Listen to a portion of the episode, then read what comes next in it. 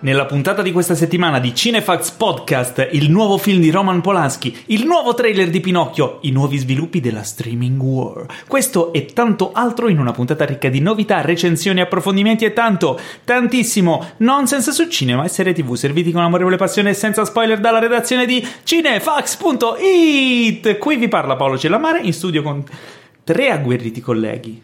È una mucchiata oggi il fondatore, direttore editoriale, anima e pilastro di Cinefax, colui che vorrebbe vedere l'aereo più pazzo del mondo in un universo in cui faccia ridere, l'intollerante Teo Yusufian. Allora, intanto non ti permetto di dire un'eresia di questo tipo, quindi dai, o rifai la presentazione o io non sciopero fa... tutta la puntata. Vabbè, dai, tanto siamo in quattro. Ecco, esatto. Ciao il redattore... Ma non a Paolo, ciao a tutti, ma uh, non, a non fare l'offesa. Non sei un fratello Zuckerberg. Ma, ma non è Zuckerberg.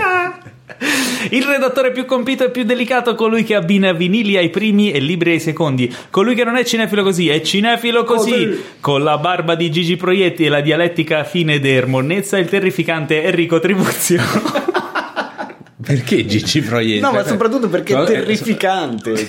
ma vabbè. Ah, era in, tipo all'inglese. Comunque, buonasera, amiche, amiche, amiche e amici. Amiche. Oppure amiche e amici. Va bene. Amiche e amici, sì, sì esatto. Anche. Eh, volevo ringraziare, i, ho scoperto di avere uno zoccolo duro di fans che mi reclamano così sui social e quindi esatto. ho deciso di venire solo per loro perché io non ho nessuna voglia di finire di registrare le due e alzarmi alle 8 di mattina, però l'ho fatto per voi, sappiate, perché io sono un uomo del popolo. Grande. Andiamo avanti. È un fotografo giramondo, un artista videomaker con un gigantesco repertorio di aneddoti assurdi che spaziano dai genitali delle iene alle disavventure in Mozambico, oltre ad essere un cinefilo doc, Pietro Baroni. Ciao, ciao, vi è rimasta impressa la questione delle... Eh, il clitoride no, delle iene femmine. Il delle iene, delle iene femmine, perché il clitoride delle iene maschi. No, perché la, la, iena cioè, è un sostantivo femminile, però che tutte e due, la iena maschio ti specifica la iena femmina. È giusto. Eh, Hai ragione. Perché la iena è femminile. Non c'è lo ieno. Lo ieno. Eh, lo ieno. C'è lo ieno. è bello lo ieno. però sarebbe bello lo sì. ieno. Com'è andata ragazzi questa settimana? So che Pietro hai avuto una settimana intensa. Eh, sì, sì, sì, sì, sì. Raccontaci dato... un po' questa, questa, tua settimana intensa. Ma no, niente, è stata intensa anche perché giustamente qualche giorno fa c'è stata la giornata mondiale per l'eliminazione della violenza sulle donne. Cioè la dicitura ufficiale è questa. Esatto. Sì, giornata mondiale per l'eliminazione della violenza sulle donne. Perché, ma scusa, contro la violenza sulle donne non, era, non diceva la stessa cosa? No, perché è troppo mm. violenta come frase. Ah, contro è troppo violenta. Beh, comunque cambia effettivamente. Eh. Beh, sì. Sì, sì, sì, sì. E niente, siccome ho, ho fatto... Intanto ti faccio i complimenti. Ah, Già, prima che lo dici ti faccio vedere che mi, ha, mi, è piaciuto molto quello che hai fatto. No, no, beh, grazie anche a Cinefax che l'ha, l'ha spinto ho fatto insieme ad altre persone abbiamo fatto questa campagna ehm, che voleva raccontare fondamentalmente agli uomini cosa passano le donne tutti i giorni, tutta la vita e alle donne eh, sentirsi non sole in quello che gli succede tutti i giorni, no? Quindi fondamentalmente è stato un, un, video che dura un paio di minuti. Eh, la genesi è stata molto, molto bella perché ho chiesto eh, via social, attraverso il web, di far sì che tutte le donne che volevano potevano scrivermi delle frasi sessiste o maschiliste, più o meno velatamente sessiste o maschiliste, alcune proprio dichiaratamente violente, altre più sottili, scrivermi frasi che avevano subito e quando, quanti anni avevano e da chi avevano subito questa frase. Non mi interessava il nome o il cognome, ovviamente, ma mi interessava il esatto il ruolo e ho messo in fila um, tutte queste frasi facendone una biografia di una donna, quindi da bambina, giovane ragazzina, studentessa, giovane donna universitaria o lavoratrice, fidanzata, moglie, madre, messe in fila facendole recitare delle persone che interpretavano quel ruolo, quindi lo zio, il nonno, il padre, il fidanzato, l'amica, la, perché anche molte f- donne partecipano a questa cultura sessista e maschilista in cui viviamo. E la cosa interessante, beh, tra l'altro che voi avete pubblicato sui vostri social questo video, che alcune cose non, non, sono state capite fino in fondo, no? Diciamo la, la, cosa a me mi ha colpito perché rende bene l'idea che la violenza non è solo fisica ma anche psicologica, no? Um, e sei riuscito secondo me in maniera molto bella a, a, creare una cosa molto social perché ha un ritmo molto elevato, è, è, insomma acchiappa l'attenzione e quindi arriva però evidentemente non è arrivato sempre nella maniera giusta. No, sono contento che hai colto questa cosa del ri- ritmo molto sincopato perché l'idea era proprio la, il martellante e continuo eh, attacco che le donne subiscono sì, tutti i giorni, una, tutta la vita. È mitragliata quel video perché non fai in tempo a riflettere su quanto ti colpisce una frase che te ne arriva subito un'altra addosso ed effettivamente colpisce proprio per quel motivo lì. Io sono stato ultra contento di poterlo pubblicare, non vedevo l'ora, ne avevamo già parlato, te l'avevo già detto che volevo ritirarlo fuori, diciamo, perché mi aveva colpito e ritenevo giusto dargli un altro giro. Perché insomma lo vediamo tutti i giorni quello che succede. Io lo vedo dalla mia esperienza diciamo di admin di social eh, vedo i commenti vedo l'atteggiamento vedo certe espressioni e, certe, e, certi atteggiamenti che non mi stanno affatto bene e di solito eh, bastono quelli che sì. si comportano così e quindi mi sembrava giusto approfittare della cosa della giornata per veicolare un video che effettivamente secondo me è veramente molto riuscito però come appunto hai detto tu ci sono state un paio di frasi non capite. non capite, non comprese fino in fondo perché decontestualizzate chiaramente. Il video parte con un nonno che dice che bella bambina sembri proprio una principessa.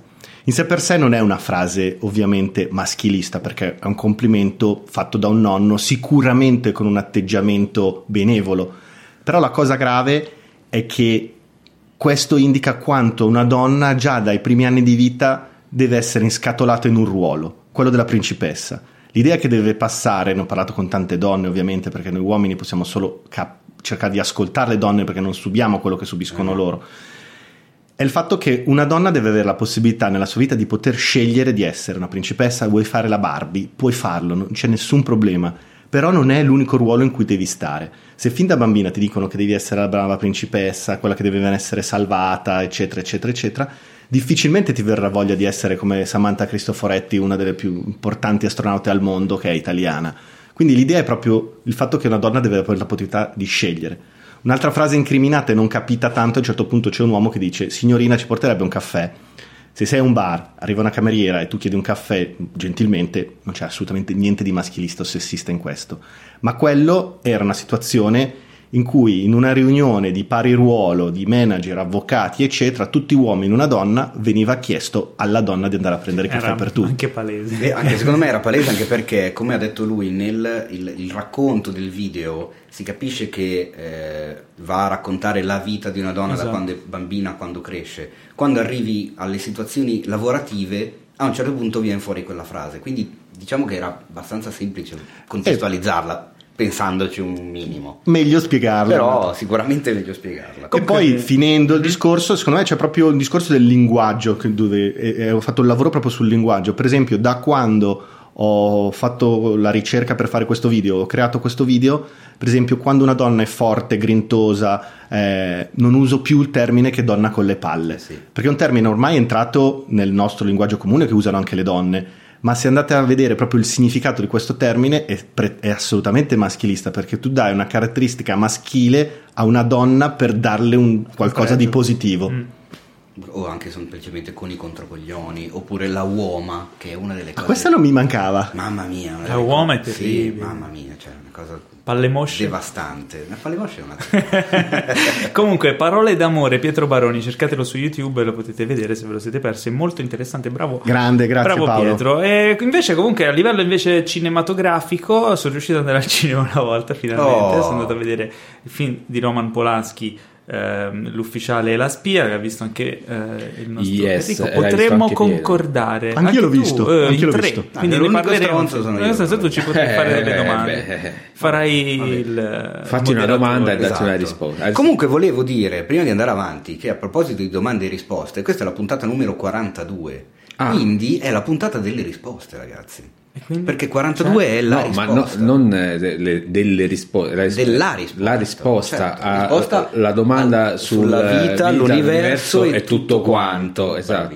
Vedi che, vedi che quando c'è qualcuno che ne sa, C'è qualcuno che ne sa, non come questa che, persona. Tu, tu, ne sai, ma cosa, cosa, di cosa parleremo in questa Povera puntata? tricoticamente parlando, che mi, che mi guarda e non fa Dire, non l'ho visto, non, ho, non l'ho letto. Tricologicamente tanto, tanto non lo sappiamo che la tua barba è finta, lo sappiamo la tua barba è finta, ti attacchi i peli del culo in faccia. No, no sono, sono, i capelli, sono, i capelli, che cadendo sono rimasti attaccati. Ah, ecco. Ah, ecco e perché sono rimasti attaccati? che cosa avevi in faccia? Il miele. Eh? Sì, dai, il miele miele. Dai. allora, ragazzi, ehm, quindi parleremo di, del film di Polaschi, parleremo di Belle Époque che ha visto Pietro, parleremo di The Crown, la serie Netflix che inizia Ah, beh, sì, se proprio dobbiamo, sì. Eh, se riusciamo, eh. se facciamo in tempo. No, e parleremo scherzo, un sacco sì, di news, eh, come sempre, Trailer, eccetera. E abbiamo sala anche, in e sala out. Abbiamo tre domandone scelte vostre, dai vostri insomma, invii digitali. Ma prima vorrei parlare di Infinity, il nostro sponsor, che è il servizio streaming perfetto per i cinefili, quindi perfetto per voi. Ci sono migliaia di film, serie TV e sono disponibili sempre su tutti i device. E inoltre, ogni settimana c'è in regalo un film premiere in anteprima per 7 giorni, quindi una novità. Questa settimana, dal 29 novembre al 5 dicembre, è il turno di The Mule, il film di e con Clint Eastwood. Tra l'altro a me è piaciuto molto, l'ho visto, l'ho visto in sala, lo riguarderò volentieri. Uh, ma il film di cui vogliamo parlare questa settimana, tratto dal catalogo, è Argo. Vaffanculo. Eh, no, a me questo gelo, non vi ricordate il film? Ah, no. a me viene spontaneo. Vabbè, io ho riguardato la scheda, forse ho detto il film sbagliato. No, no, no, è più giusto. Il film è Argo. Vaffanculo. no, c'è una battuta famosa ah, okay, nel sì. film e quindi ormai io leggo il titolo eh, e quindi, alla battuta. Eh, ben Affleck dirige e interpreta Argo. Esattamente. Ah. e eh no, vabbè, poi non faceva più ridere. Eh, okay, allora, storia vera, tra l'altro. Quale? Quella di Argo. Vaffanculo. eh, scusate, lo devo rendere. Vabbè, basta.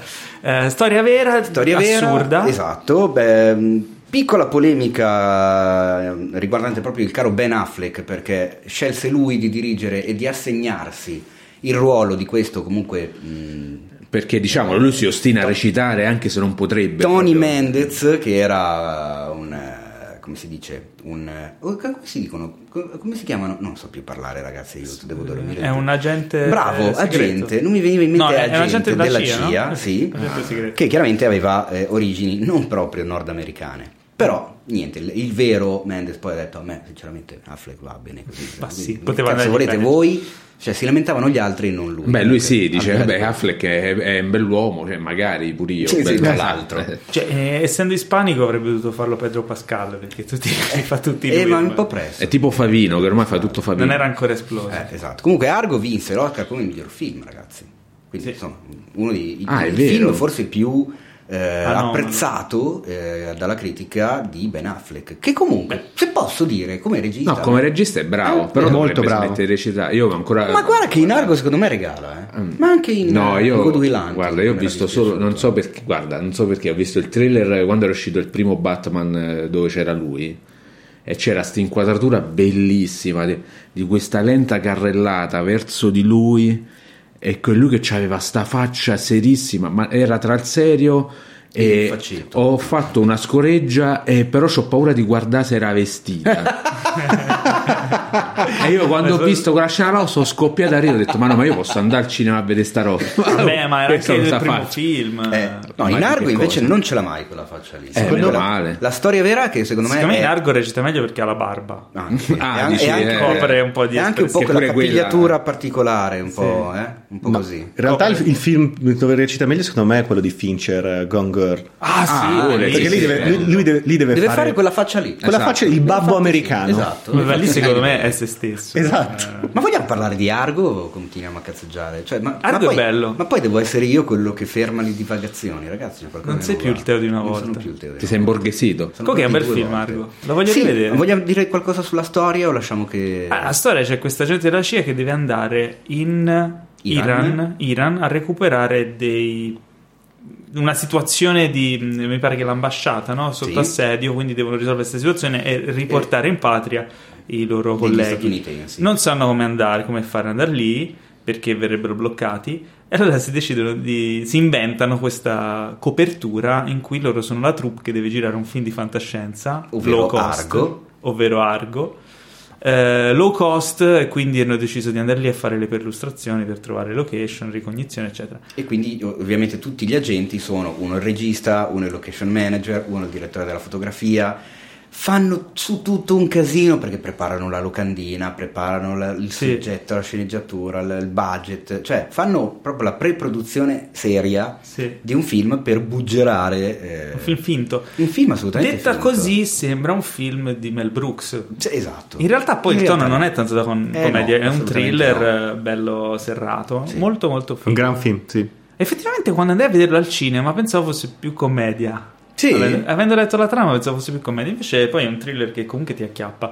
Quindi e ricordiamo tra, tra, i protagonisti, oltre a Ben Affleck, c'è uno che non mi potete dire che non reciti bene perché c'è Brian Cranston, che insomma, eh, vabbè, signor sì. Walter White. Sì, non ha, non ha, un ruolo enorme, ma un ruolo no, però, insomma, eh sì. una, insomma, un comprimario che un, insomma, incide parecchio sia sulla storia che comunque insomma, fa una bella prova. Con i fiocchi. Quindi se volete guardare Argo lo trovate su Infinity e Paolo, meglio di me, vi può dire una cosa simpaticissima.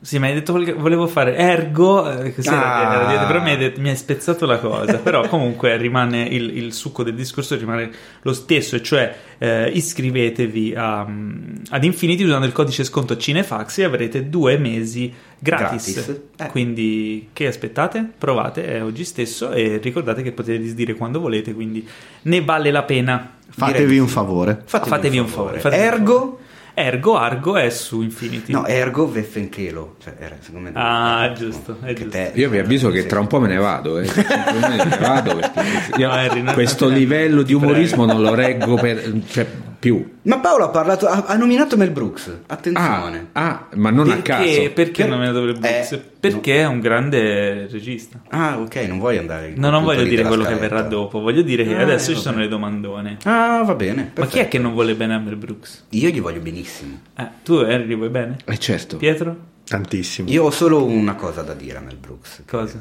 Magari, ma no, la dico dopo quando parleremo, quando parleremo di Mel Brooks. Allora, la domandona numero uno ce la fa Andre Dov. Sì. Che è un nome strano. Come è scritto Andre Dov? Andre, Andre Dov. Dov. Ah, Dov. Ma Dov Andrea il sapone. Nel senso, ma è Andrea Dovizioso, no?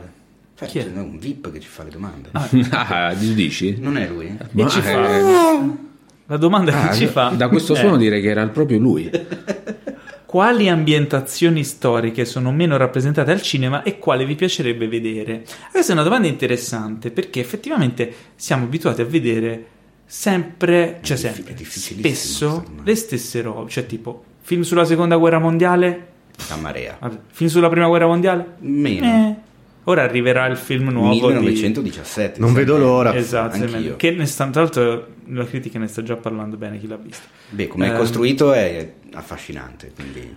eh, film su gli antichi romani, un botto, film sui babilonesi, no. No. Cioè, capito? Quindi è interessante. Tra l'altro, perché non i fenici, scusami? Anche sugli egizi, Fenici. tanti. Sì, egizi sì. Sui so. Gli Incas, eh. sui congolesi. Sulla rivoluzione francese un po' ce ne sono. Sui visigoti. Per esempio, sulla rivoluzione francese ce ne sono un po'. Sì. Sulla rivoluzione haitiana no. No. E ah. la rivoluzione haitiana è una figata.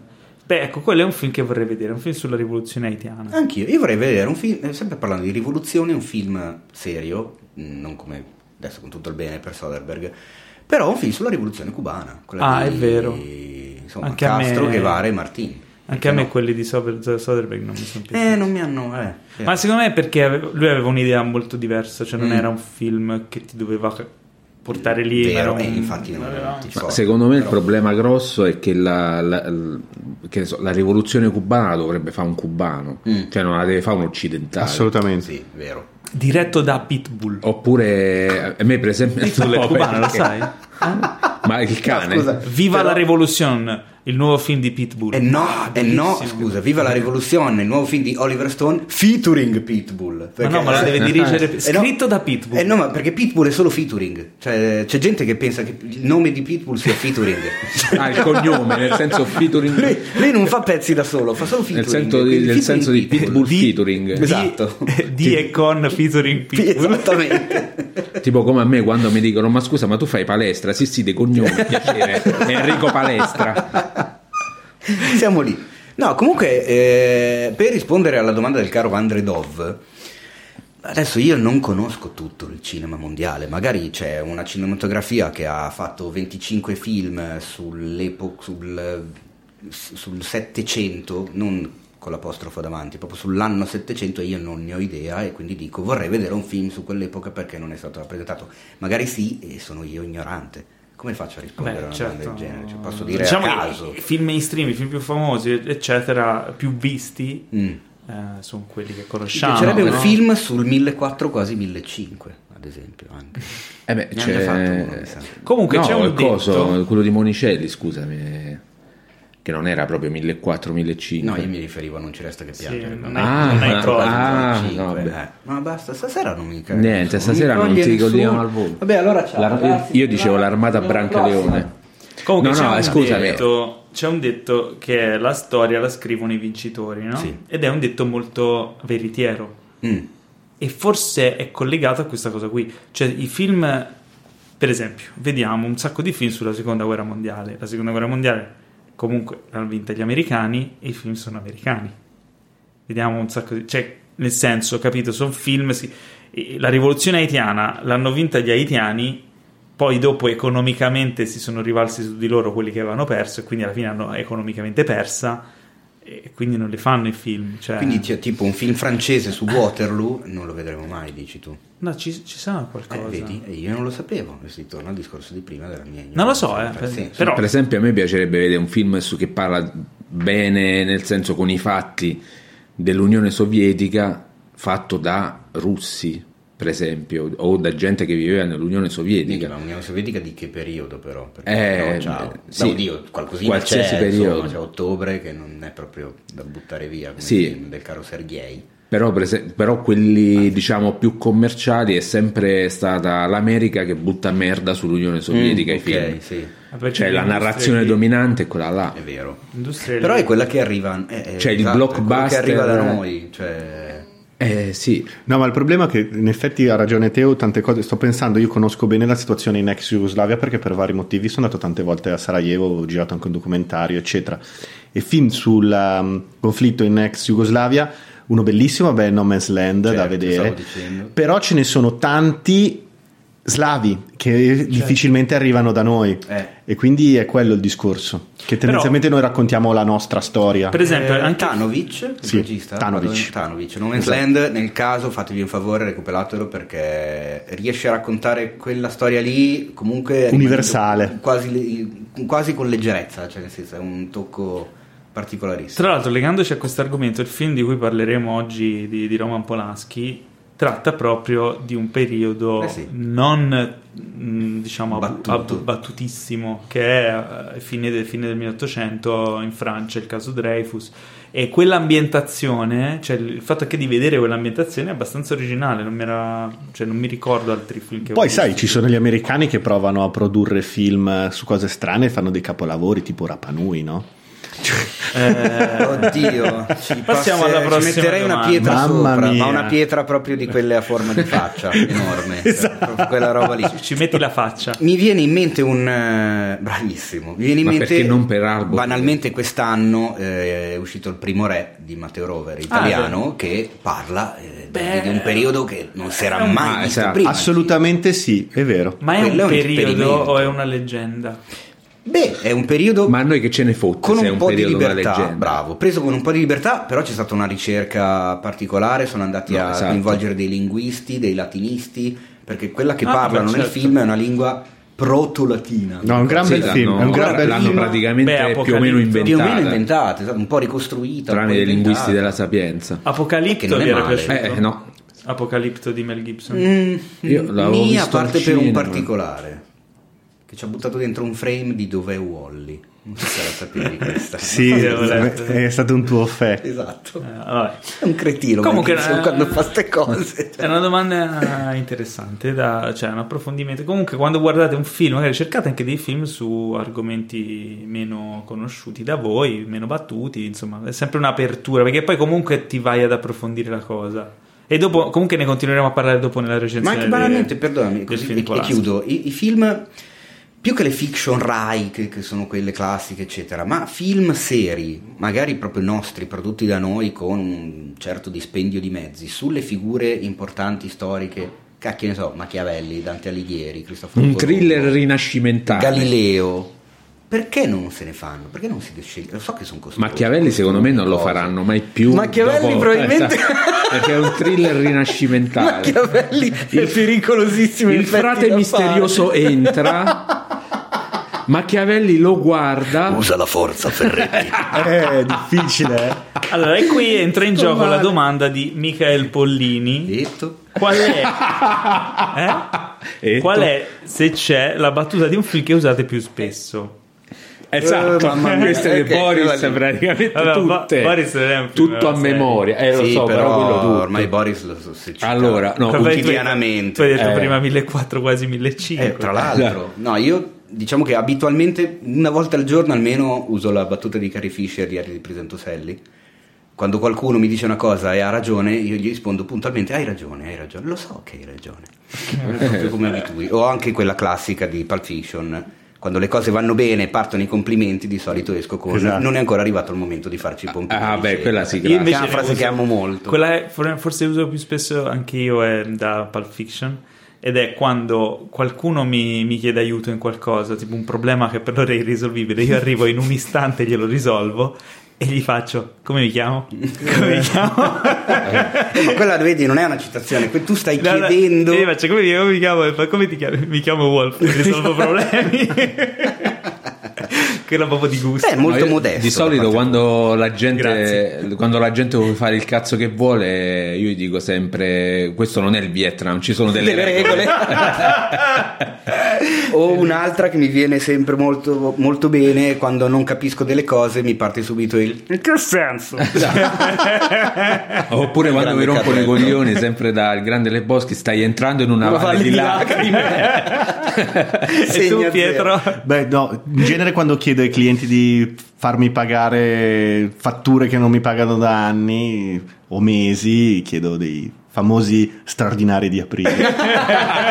Vabbè, no, qua entriamo in un campo, ma soprattutto sto periodo, allora, una cosa che uso sempre cioè, che là c'è la battuta ma che cos'è questo pacchetto azionario è fisicamente è un, un pacchetto. pacchetto e quando mi dicono qualcosa che ne so, eh, so sto andato al meeting ma che cos'è questo meeting è fisicamente un meeting cioè così oppure mo vabbè abbiamo il presidente del consiglio Conte sto Conte è una sinfonia sto Conte cambia sto Conte è qua invece sto Conte sto cazzo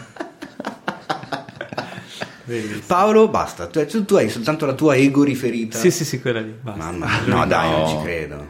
No, ora non mi viene in mente che quella. Ma veramente? no, però eh, ho visto. Stavo guardando la nuova stagione di Silicon Valley e c'è mm. una battuta che mi ha fatto piegare in un episodio. Cioè, stagione, questa è la stagione conclusiva e credo che sia scritta tipo ha raggiunto l'apice. E c'è in una puntata più di un personaggio straniero, non americano, eh, dicono, eh, a un certo punto si parla di eh, fare a chi ce l'ha più lungo, no? Che in mm. inglese è Dick Measuring Contest, cioè la gara di misura ah, okay. di cazzi, no? E, e, lui, e il tizio fa: Ah, ma sapete che io avevo sempre capito che la gara di misura dei cazzi fosse a chi misura più cazzi. ma questo... ma non c'entra niente, però ma perché ridere. ti ha fatto così ridere? Mi ha fatto ridere perché è un, è un, fraintendimento di chi non conosce bene la lingua e che viene portato poi avanti nella puntata anche da altri personaggi. Non c'entra niente. No.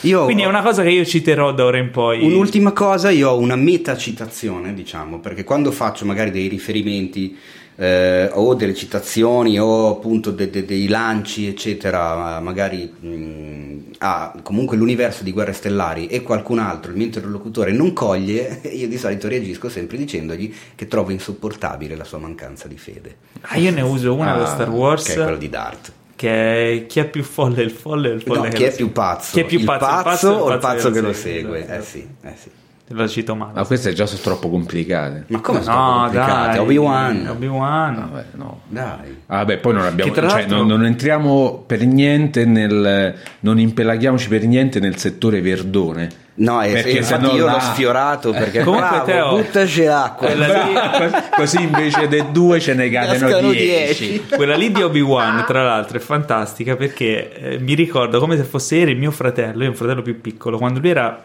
piccolo piccolo, aveva tre anni, io gli avevo fatto vedere tipo in loop Star Wars e un giorno mia mamma tipo lo stava rimproverando gli faceva non fare il pazzo e lui gli, gli risponde a tre anni gli fa chi è più pazzo? Il pazzo il pazzo e io ero morto, sono morto, morto.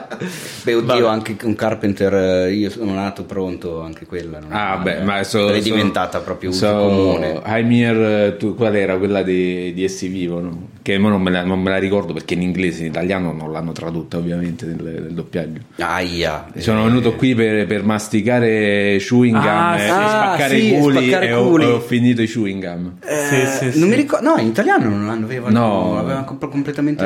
Aveva detto tipo raccomandate l'anima a Dio, una cosa della stronzata del genere. Cioè, tra un cazzo il nostro solito amico. amico di sette anni che traduce. L'ultima domanda ce la fa Junk, Junk Soup. Junk Soup. Cioè zuppa di spazzatura.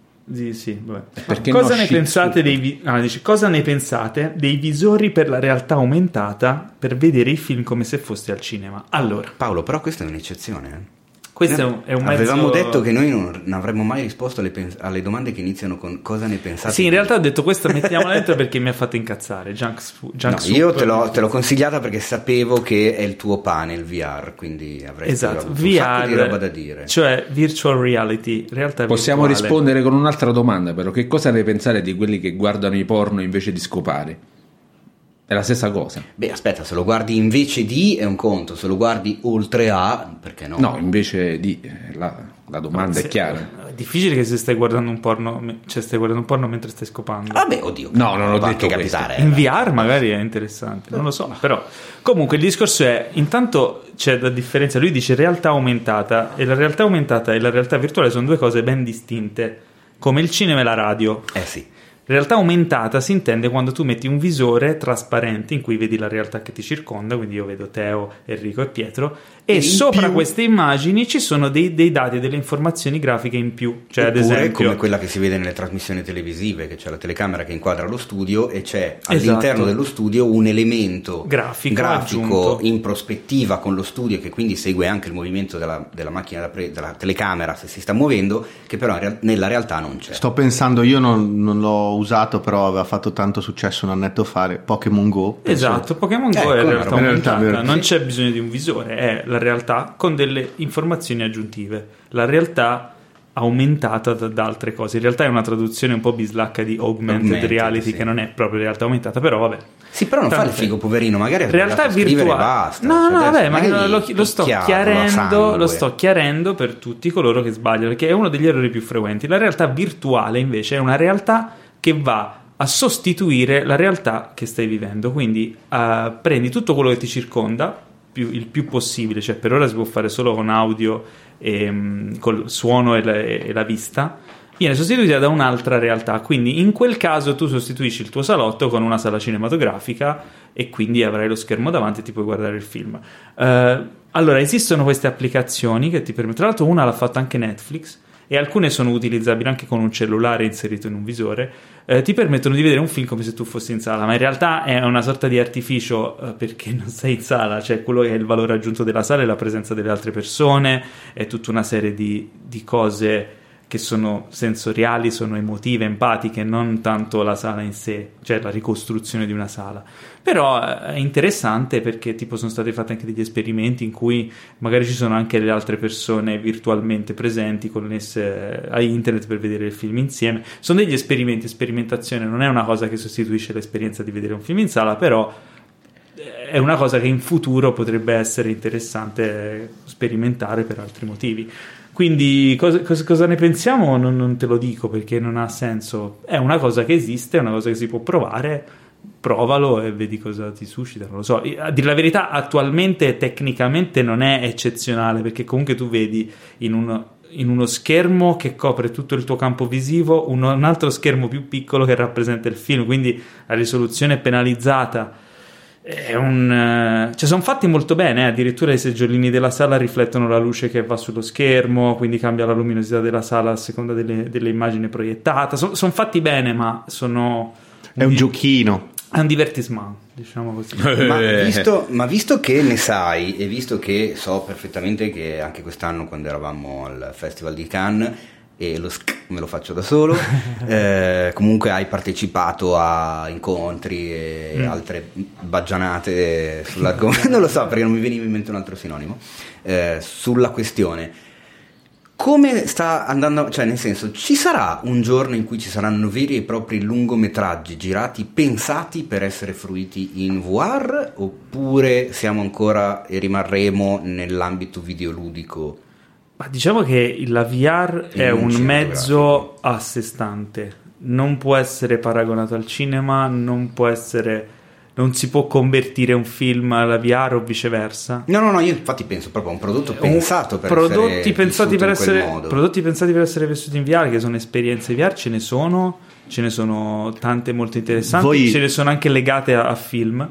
Uh, ultima è quella di Avengers che stanno lanciando adesso, ne stanno lanciando un'altra di, mi pare, Stranger Things. Eh. No, no, ma io intendevo proprio tipo 90 minuti di film pensato per essere visto in VR che nel momento in cui tu guardi in un punto e l'amico tuo che guarda lo stesso film a casa sua in un altro momento guarda in un altro punto in quel minuto comunque vedete delle cose non lo so voi siete thriller, stati eh, voi a siete... seconda di dove ti giri con la testa durante il film arrivi prima o dopo alla soluzione del thriller non so sto inventando in questo momento ci potrà non, essere un qualcosa del tu genere. parti dal ragionare come fruitore di film mentre lì cioè se tu provassi un'esperienza fatta bene in VR rimarresti molto stupito perché è un'altra cosa. Voi avete, sapete cosa ha fatto in Arritu con Carne e Arena? Sì, l'ho provata. Sì, Anch'io. non sono riuscito ad andarci, infatti mi stava L'ho provata. Ecco, quello è un esempio perfetto, perché ti cala, è un'esperienza che ha fatto in Arritu, tra l'altro la prima esperienza VR che ha vinto un Oscar, un Oscar tecnico credo. Sì eh, è stata a Milano per uh, un paio di mesi, mi pare. No, quattro mesi, tutta un'estate, da esatto, giugno a settembre. È impossibile trovare posti. Dovevi prenotare un po' prima, eh, esatto. è difficile, però era un'esperienza che ne valeva la pena. Ti calava nella situazione di un immigrato dal Messico agli Stati Uniti che si trova lungo il confine cercando di passare. Eh, in realtà eh, ti riesce a dare la sensazione di essere lì con loro. Ed è una cosa non da poco, perché quando tu hai finito l'esperienza, questa è la differenza principale tra la VR e il film. Lì tu potevi camminare, cioè potevi, puoi camminare, cammini scalzo nella sabbia, senti la sabbia sotto i tuoi piedi, il calore del, della temperatura del deserto, vedi intorno ci sono un gruppo di persone, ci puoi camminare, se ti avvicini ad alcune persone senti cosa dicono quelle, se ti avvicini a quelle più lontane senti cosa dicono quelle più lontane. Cioè, ti, dove tu ti sposti? il calore la sabbia, cioè nel senso andava oltre a quello che hai detto all'inizio audio-video, cioè era pensata sì, per eh, essere... Sì, ha degli espedienti, cioè tipo era ambientato in un, in un capannone gigantesco con la sabbia per terra, ah. con la temperatura tenuta al tempo, al, insomma, al livello giusto, con dei ventilatori giganti dal soffitto che ti facevano l'effetto quando passavano gli elicotteri, tutta una serie di effetti speciali che andavano a, arricchire l'esperienza che era visiva e uditiva del sistema e tu ti potevi muovere come ti pareva, avevi il computer in uno zainetto e ti muovevi. Ma la cosa, la vera, il vero valore aggiunto della VR è che alla fine dell'esperienza, quando tu torni a casa, tu la ricordi come un'esperienza che tu hai vissuto. Cioè io ho vissuto questa cosa. Tu sei stato in vacanza a Euro Disney, ti ricordi, ricordi che sei stato a Euro Disney. Se avessi fatto quella ti ricorderesti anche che sei andato Disney. nel deserto. Con, infatti Pietro ha dei ricordi di essere nel deserto in quell'esperienza lì che sono diversi dai miei perché lui guardava altre cose, lui si, si, è spostato in altri punti, lui magari ha seguito la storia di altre persone rispetto a quello che ho seguito io, lui eh, quando, eh, che ne so, arriva la Border Patrol eh, con i chiedo, cani. Con i cani ti chiedo di inginocchiarti, alcuni si inginocchiavano nella sabbia, avevano i segni sulle ginocchia, cioè era molto coinvolgente. Quello che ti rimane è il ricordo di aver vissuto quell'esperienza. Quando tu guardi un film, ti ricordi di aver visto il film e il ricordo può essere influenzato dal tuo mood, da quello che è, però il ricordo di aver visto un film, non di essere dentro e aver vissuto insieme a quei personaggi quell'esperienza. Questa è la, è la vera potenza, perché eh, quando fai un'esperienza del genere, tu dopo eh, sai esattamente cosa si prova, cioè riesci a creare un legame empatico con quello che provano queste persone, perché diventano persone e non nomi scritti su un articolo di giornale o persona intervistata in un documentario. Cioè, come se arrivasse a un livello empatico superiore. Quindi... Sì, ce lo si augura che sia così. Non lo so, sono un po'. No, no, quando ti giuro. Un po' quando... combattuto questa cosa dei ventilatori. Sì, è comunque soffitto... edulcorata. No, eh, ma è comunque esatto. edulcorata questa cosa. Perché se No. tu comunque nella, nella realtà aumentata davanti al border patrol non ti inginocchi per terra, non ti succede un cazzo. Invece là ti Ma sparano. tu- sì, ma tu sei talmente tanto dentro a quella storia, a quella situazione, per come è fatta l'esperienza, che ti inginocchi. Sì, però io mi metto nei panni di un vero immigrato so. messicano che vanno lì a raccontarglielo. Ma lo sai che Ignarritu, il Esatto. regista premio Oscar, ha fatto un'esperienza in VR dove, ci sono- dove c'è della sabbia, questi hanno un visore e hanno dei ventilatori sulla testa che Ma fanno non- finta tu degli non- elicotteri. tu non lo sai Quello che ti guardi e ti dice: ma vieni mandate qua- a cagare. No, ma Teo, vieni qua tu e vieni non- a vedere il Poi VR. le intenzioni saranno sicuramente meravigliose. Sì, esatto. Mi auguro Ti che assicuro- appunto la cosa possa provare a far capire a determinato tipo di persone che cosa può voler dire fare quel tipo di esperienza nella vita reale. Però Ti assicuro che no, no, ti, abissale. guarda, ti assicuro che è un, è, una- è un modo di comunicare quell'argomento assolutamente efficace. Tu entri in un, in un capannone buio con la sabbia, scalzo, dopo essere stato 20 minuti in una sala d'attesa al freddo per calarti in quella situazione che vivono loro. Cioè c'è tutta una preparazione. Ignarito ha fatto un lavoro incredibile. Quando entri non è che entri in un posto e vedi i ventilatori solo, tu non lo sai. Lo tu, so, no, quando, certo, quando arrivano però- gli elicotteri, tu ti caghi addosso, cioè tu sei calato dentro quella situazione cento volte di più che quando guardi un bel film che ti coinvolge. È quello il discorso. Ma è per una, non una questione di. che l'immedesimazione sia totale. È una Stai- questione di ingannare il cervello. Stai comunque parlando con uno che, stava, che, che scappava lo davanti so, agli so. zombie a Disneyland, quindi voglio dire, altro che Cioè, immedesimazione. il discorso, Fai- è, il discorso è per chiudere questo argomento. ehm, questa qui che ha citato Pietro è probabilmente una delle migliori mai fatte attualmente. Quindi stiamo parlando di un'eccellenza. Ne ho fatte altre, ne ho fatto una su Star Wars fighissima in cui sei uno stormtrooper, infilt- un, un ribelle infiltrato come stormtrooper nella mor- morte nera, super figo, divertente. Però sono poche quelle fatte veramente così bene da coinvolgerti. Ce ne sono tante che sono magari mediocri o non a livello. Eh, la prospettiva futura di questo tipo di arte o mezzo comunicativo, eccetera, è molto interessante. Eh, siamo in una fase di mh, evoluzione. Quello che ci sarà tra 5-10 anni sarà assolutamente una cosa potenzialmente super interessante e, mh, Però e comunque positiva. secondo te i lungometraggi pensati eh, non sono non intesi in quel modo lì, non intesi in quel modo lì, cioè Mm. ogni mezzo ha la sua, le sue specifiche, i suoi contenuti, deve andare per la sua strada, non si può, cioè come cioè mescolare due mezzi diversi non funziona mai, cioè lo sai, ogni mezzo ha le sue peculiarità, vanno No, sfruttate. ma sicuramente, ma io stavo pensando a qualcosa, nel senso, le esperienze che appunto uno prova a fare al Festival di Cannes dove c'è tutta la sezione VR, però invece che essere di un quarto d'ora di quelle che sono e tutto quanto. Beh, attualmente perché è, fastidio- è fastidioso il portare un visore addosso. Ah, per È tutto, è tutto ancora molto pionieristico, cioè io parlavo con chi fa- si occupa di queste cose, una cosa su cui si stanno in- in, eh, interrogando molto proprio su- riguardo lungometraggi è il montaggio. Mm. Il montaggio vissuto in VR non puoi montare in VR. Cioè, Esatto. se- quello che c'è, c'è chi quel- lo fa, c'è chi lo Esatto. fa ed è la cosa più Eh fastidiosa no, del ma fa- esatto, Esatto, è proprio quello che è uno dei- degli ostacoli Ma su cui quante- stanno sperimentando e stanno cercando di capire cosa fare. Ma è una cosa che comunque cioè, chi, chi- chi sta cercando di lavorare nel, nel settore di fare opere, io, io stesso ho realizzato un'opera in VR. Eh, lo so. eh, tu studi un po' la piattaforma, cioè essendo una cosa pionieristica, c'è chi sta sperimentando e la community è molto unita perché siamo come nel 1900 con i film, i primi film, e la gente si parlava, diceva "Ah, ho fatto un film, cosa hai sbagliato? Qual è, cos'è che funziona la pellicola? Come la-" Cioè, allo stesso modo con Siamo la VR proprio in questa fase qua. ci si condivide le informazioni in questi incontri come a Cannes e altri, e la community è unita, tu vai, parli, ci si scambia, ci sono video, ci sono seminari, cose dove ci si scambia tutte le esperienze.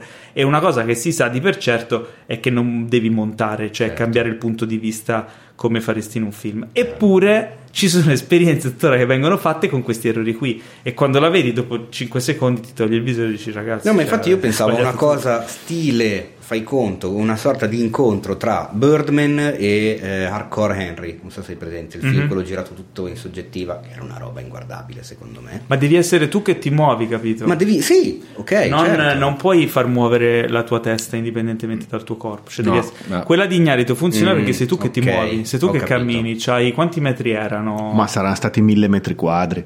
Mille? Cioè 10 per 10, no, 100%. No, sono, 100, sono 100, sì, saranno stati forse 15 per 15, no, forse di più. Oh, 20 per gigante. 20. No, no, no, secondo me...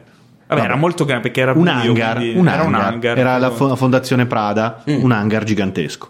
Quindi potevi muoverti abbastanza ed era figo per quello, perché sei tu il regista della tua vita, eh, no? Certo. E comunque dai, è interessante. Eh, direi che ne, pa- ne, riparleremo sicuramente in futuro quando ci sarà. Ma Arco Harry tu l'hai visto al cinema? Io no. sì. Minchia, Io non sì, ti è venuto il mal di mare? Io, a me è venuto il mal di mare nonostante non l'abbia visto al cinema. Ah, ecco, eh, Quindi, ma infatti secondo me è un esperimento Ecco, va bene come esperimento, come giochino, va bene quello, basta, non fatene altri. Sì, era un po' troppo lungo.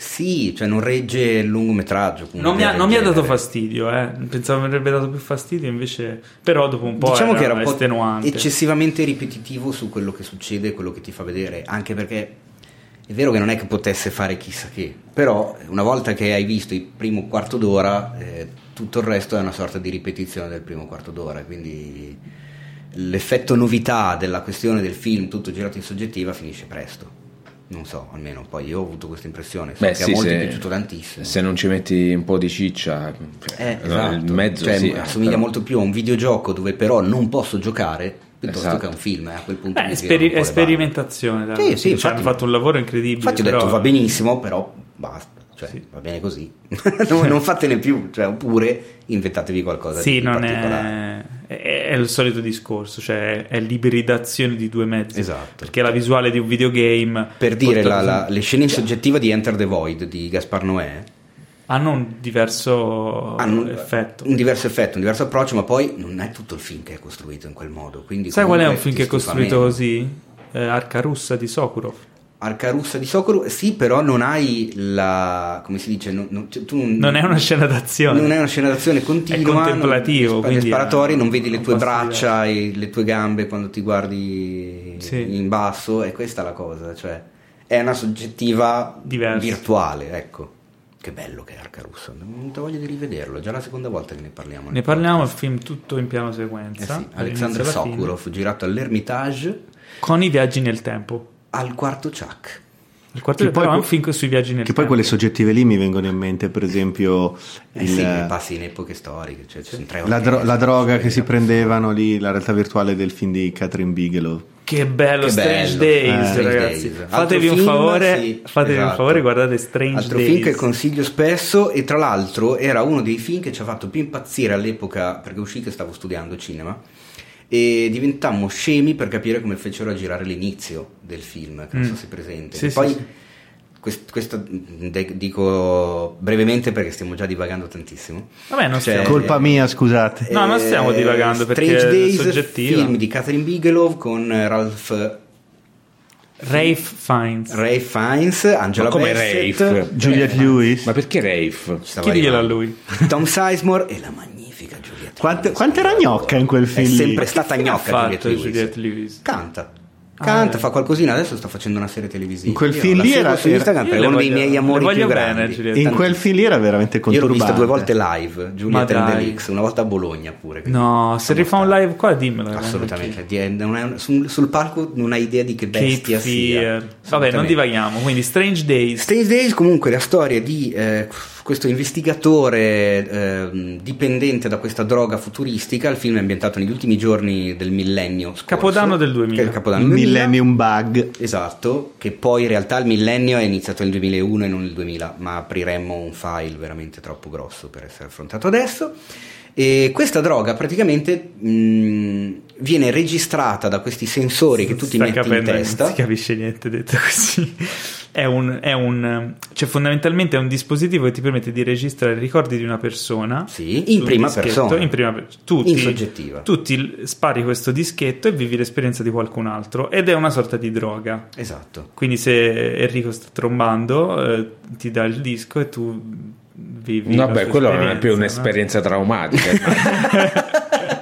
Se, Chiaramente, come in tutte le cose, Pietro che va a sparare alle iene, eh, tu poi vivi l'esperienza. Se come in tutte le cose, parte il mercato nero e quindi oltre alle esperienze belle di viaggio, quello che va sugli sci, quello che guida la Ferrari con la bionda a fianco, ci sono anche le scene più forti, c'è il sesso e ci sono addirittura le scene in cui eh, c'è la, la, persona che si suicida o che ammazza eh, però qualcuno. il thriller è il fatto il casino è che... perché appunto viene fuori che eh, dei poliziotti hanno ucciso un, eh, diciamo, una star, una, una, rap star nera a Los Angeles e una delle eh, signorine con le quali si accompagnava questa rap star aveva addosso quel dispositivo e stava registrando.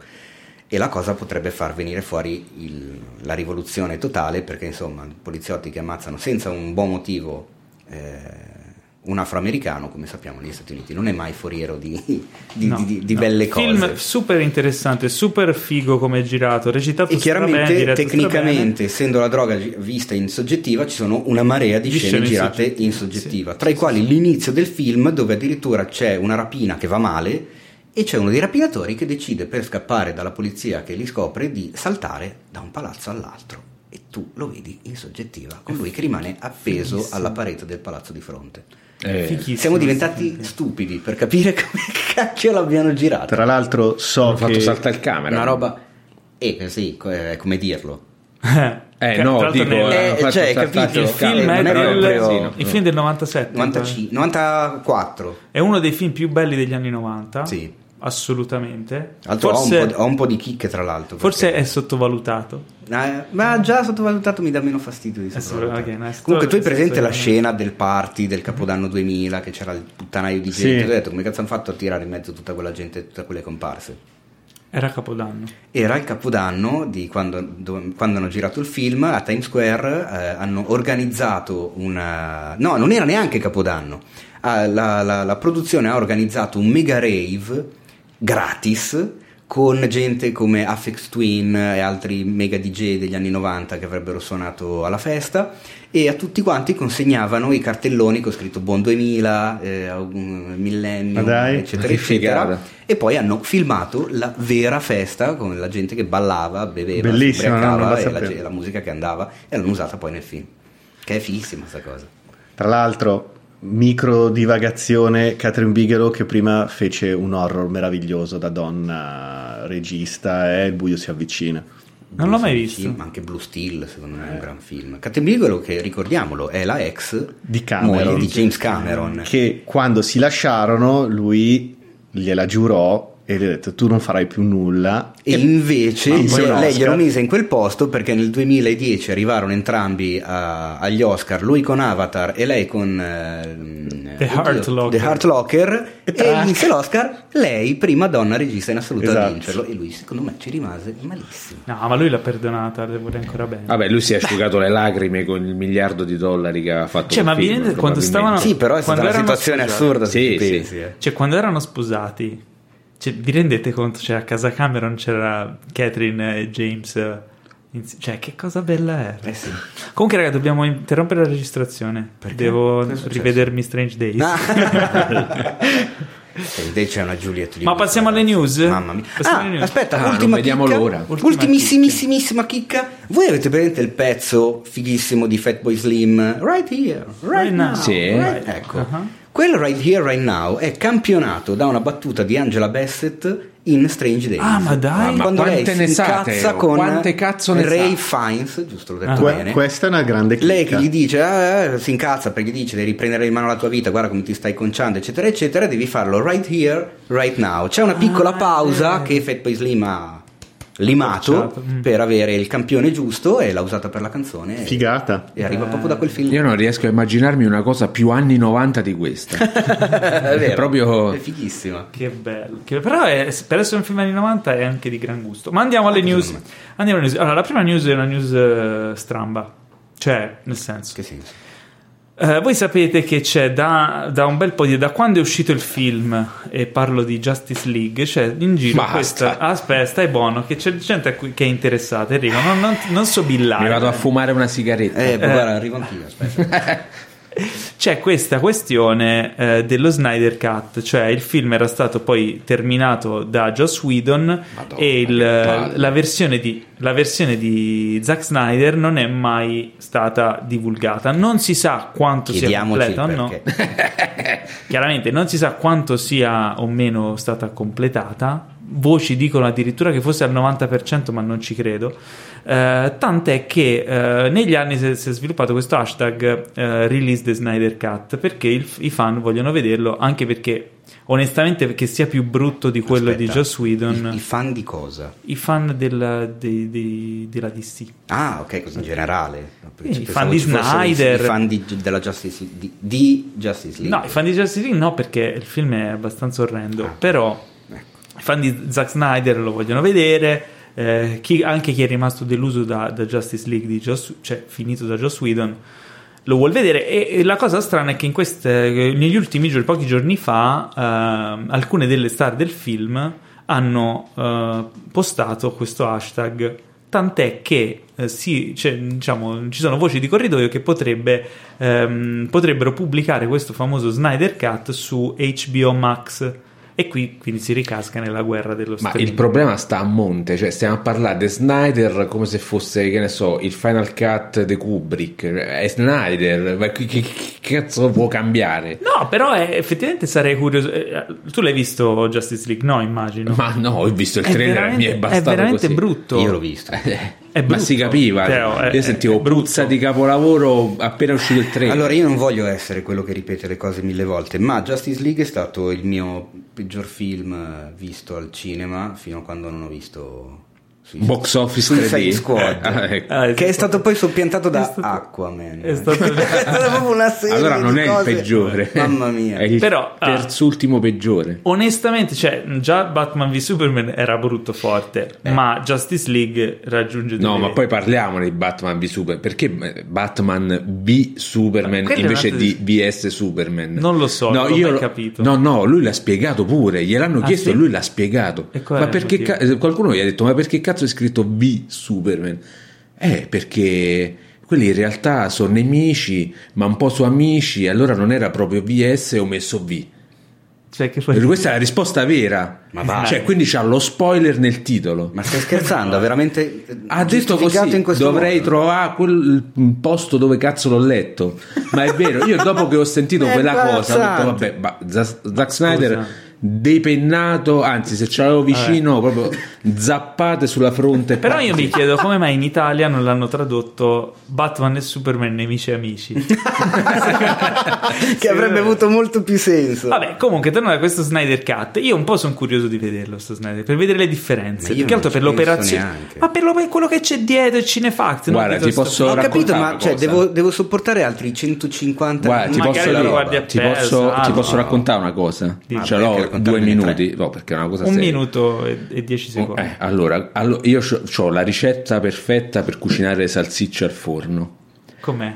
perché io non ho, la, ho l'appartamento piccolo, non ho la brace, quindi le devo fare per forza al forno le salsicce. Okay. Ah, ho la mia teglia, uh-huh. io bucherello le salsicce. Perché le bucherelli? Per far uscire il grasso e Ma per farle grasso... cuocere meglio dentro. non sono d'accordo. Però poi nella teglia le, le, salsicce le immergo nel vino, cioè riempio la teglia ah, di vino. Okay. E loro si cuociono nel vino. Così mentre rosso. si cuoce, rosso ovviamente si cuociono, esce il grasso e il vino penetra le carni e quindi gli effluvi tutti si mischiano insieme. Tu ti mangi queste salsicce e sono uh-huh. buonissime. Alla fine ti rimane questo brodetto di vino bollente e grasso. grasso. Mm. Io preferirei bere alla goccia quel vino bollente col grasso piuttosto che vedermi lo Snyder Cut oh, ma scusa, ma quello è buono è buono. Ti foderi tutto. la bocca di cera come farebbe Homer e vai giù. questo è. Comunque, vabbè, non lo so, non si sa se sarà una manovra del, del streaming del governo. di pubblicare il governo Snyder Cut su HBO Max. Eh, una news. Che sì, no, ma certo. News, ma guarda, figurati, è una news anche il fatto che il semaforo, quello a due strade qua vicino a casa tua, stasera non funzionava. Vogliamo parlarne per dieci no, minuti? Però voglio no, perché lo stesso, secondo me è lo stesso tu lo sai, Teo, lo sai dello Snyder qualche, Cut. Lo sai che qualche se, forse mese, qualche mese fa su eBay era finito lo script del nuovo Star Wars? Sì, perché tu lo sai anche perché?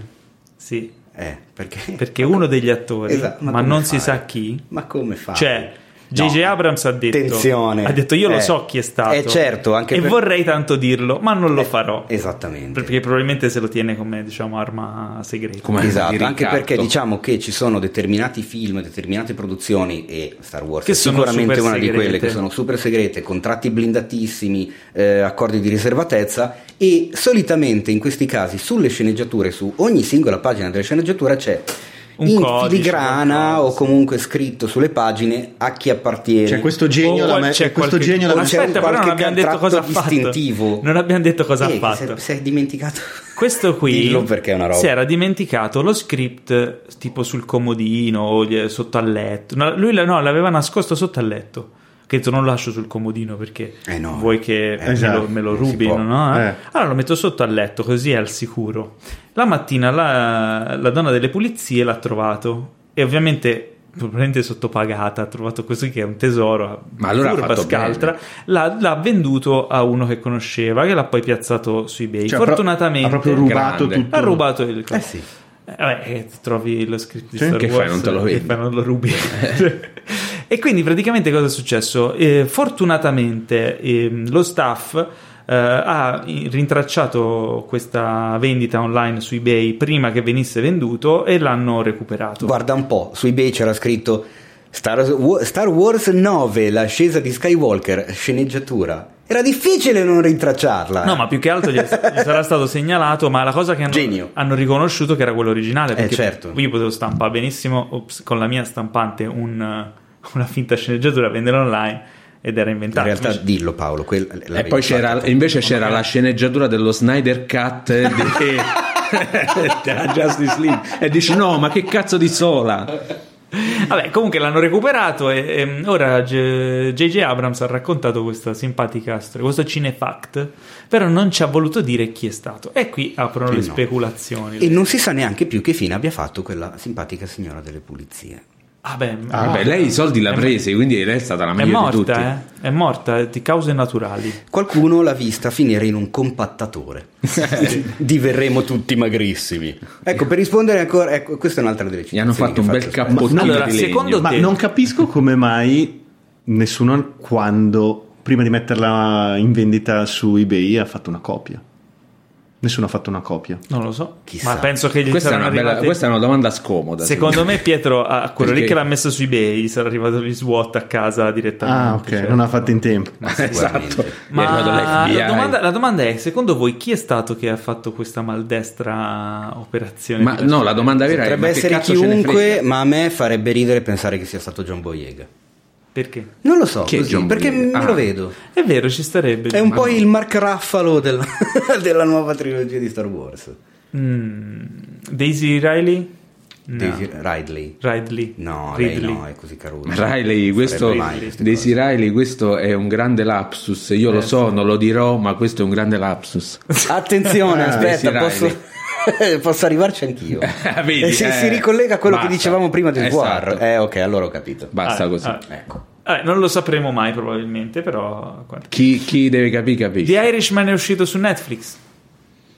Ah, scusami, eh, intanto eh, volevo dire a, a chi ci sta ascoltando nel podcast che in questo momento siamo live su Instagram. Mi è caduto l'occhio sui commenti e effettivamente c'è. eh, allora, Come si chiama? Ale Vacca 98 che scrive Boyega ha confessato di aver perso lui la sceneggiatura e Solid Crash che dice ha detto Boyega che è stato lui. Quindi ho indovinato. Ah, è stato proprio eh. John Boyega. Che cazzo vedi sei, che- Nostradamus? Ma quanti schiaffi Ah, non lo so, ma mi sembrava cioè? il più adatto ed effettivamente è stato proprio lui.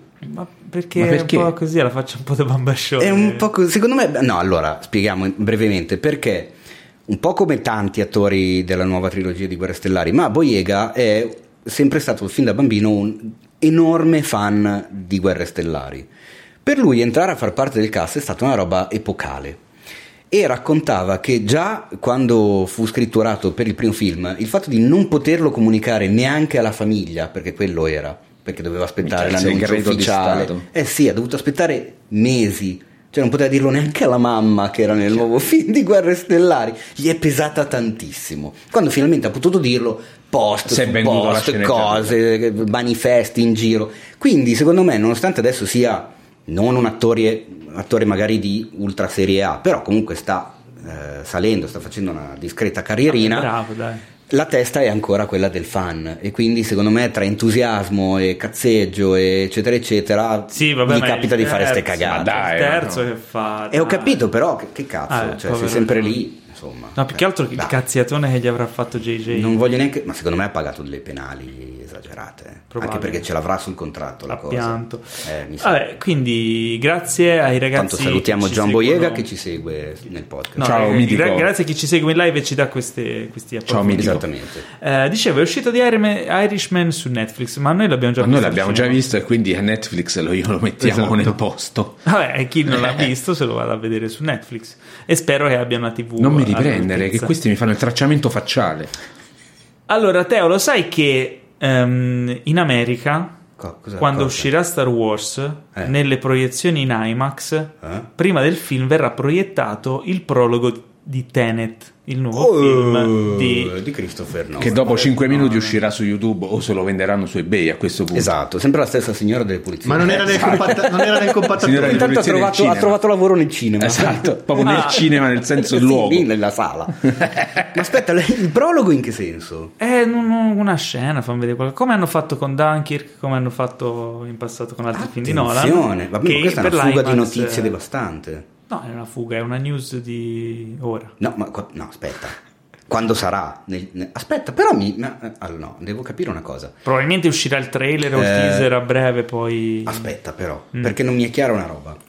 Tenete Warner Mm-hmm. Star Wars è Disney. Sì, ma è una, è una, cosa di IMAX, non è legata al distributore. Eh, ho capito, ma cazzo, sono due dei più grossi che si scornano tutti i giorni. Fai una roba del genere. Cioè, tu promuovi un film di Warner. Promuovono IMAX, non promuovono. Davanti al pubblico del film più grosso dell'anno, dopo quello di Avengers, che ha in mano la Disney. Solo nelle roba... sale IMAX. Quindi è una, cosa, è una cosa promossa da IMAX, non dal, dal distributore. Sì, ma vuol dire che entrambe perché Disney e Warner gli hanno detto va bene falla perché certo eh.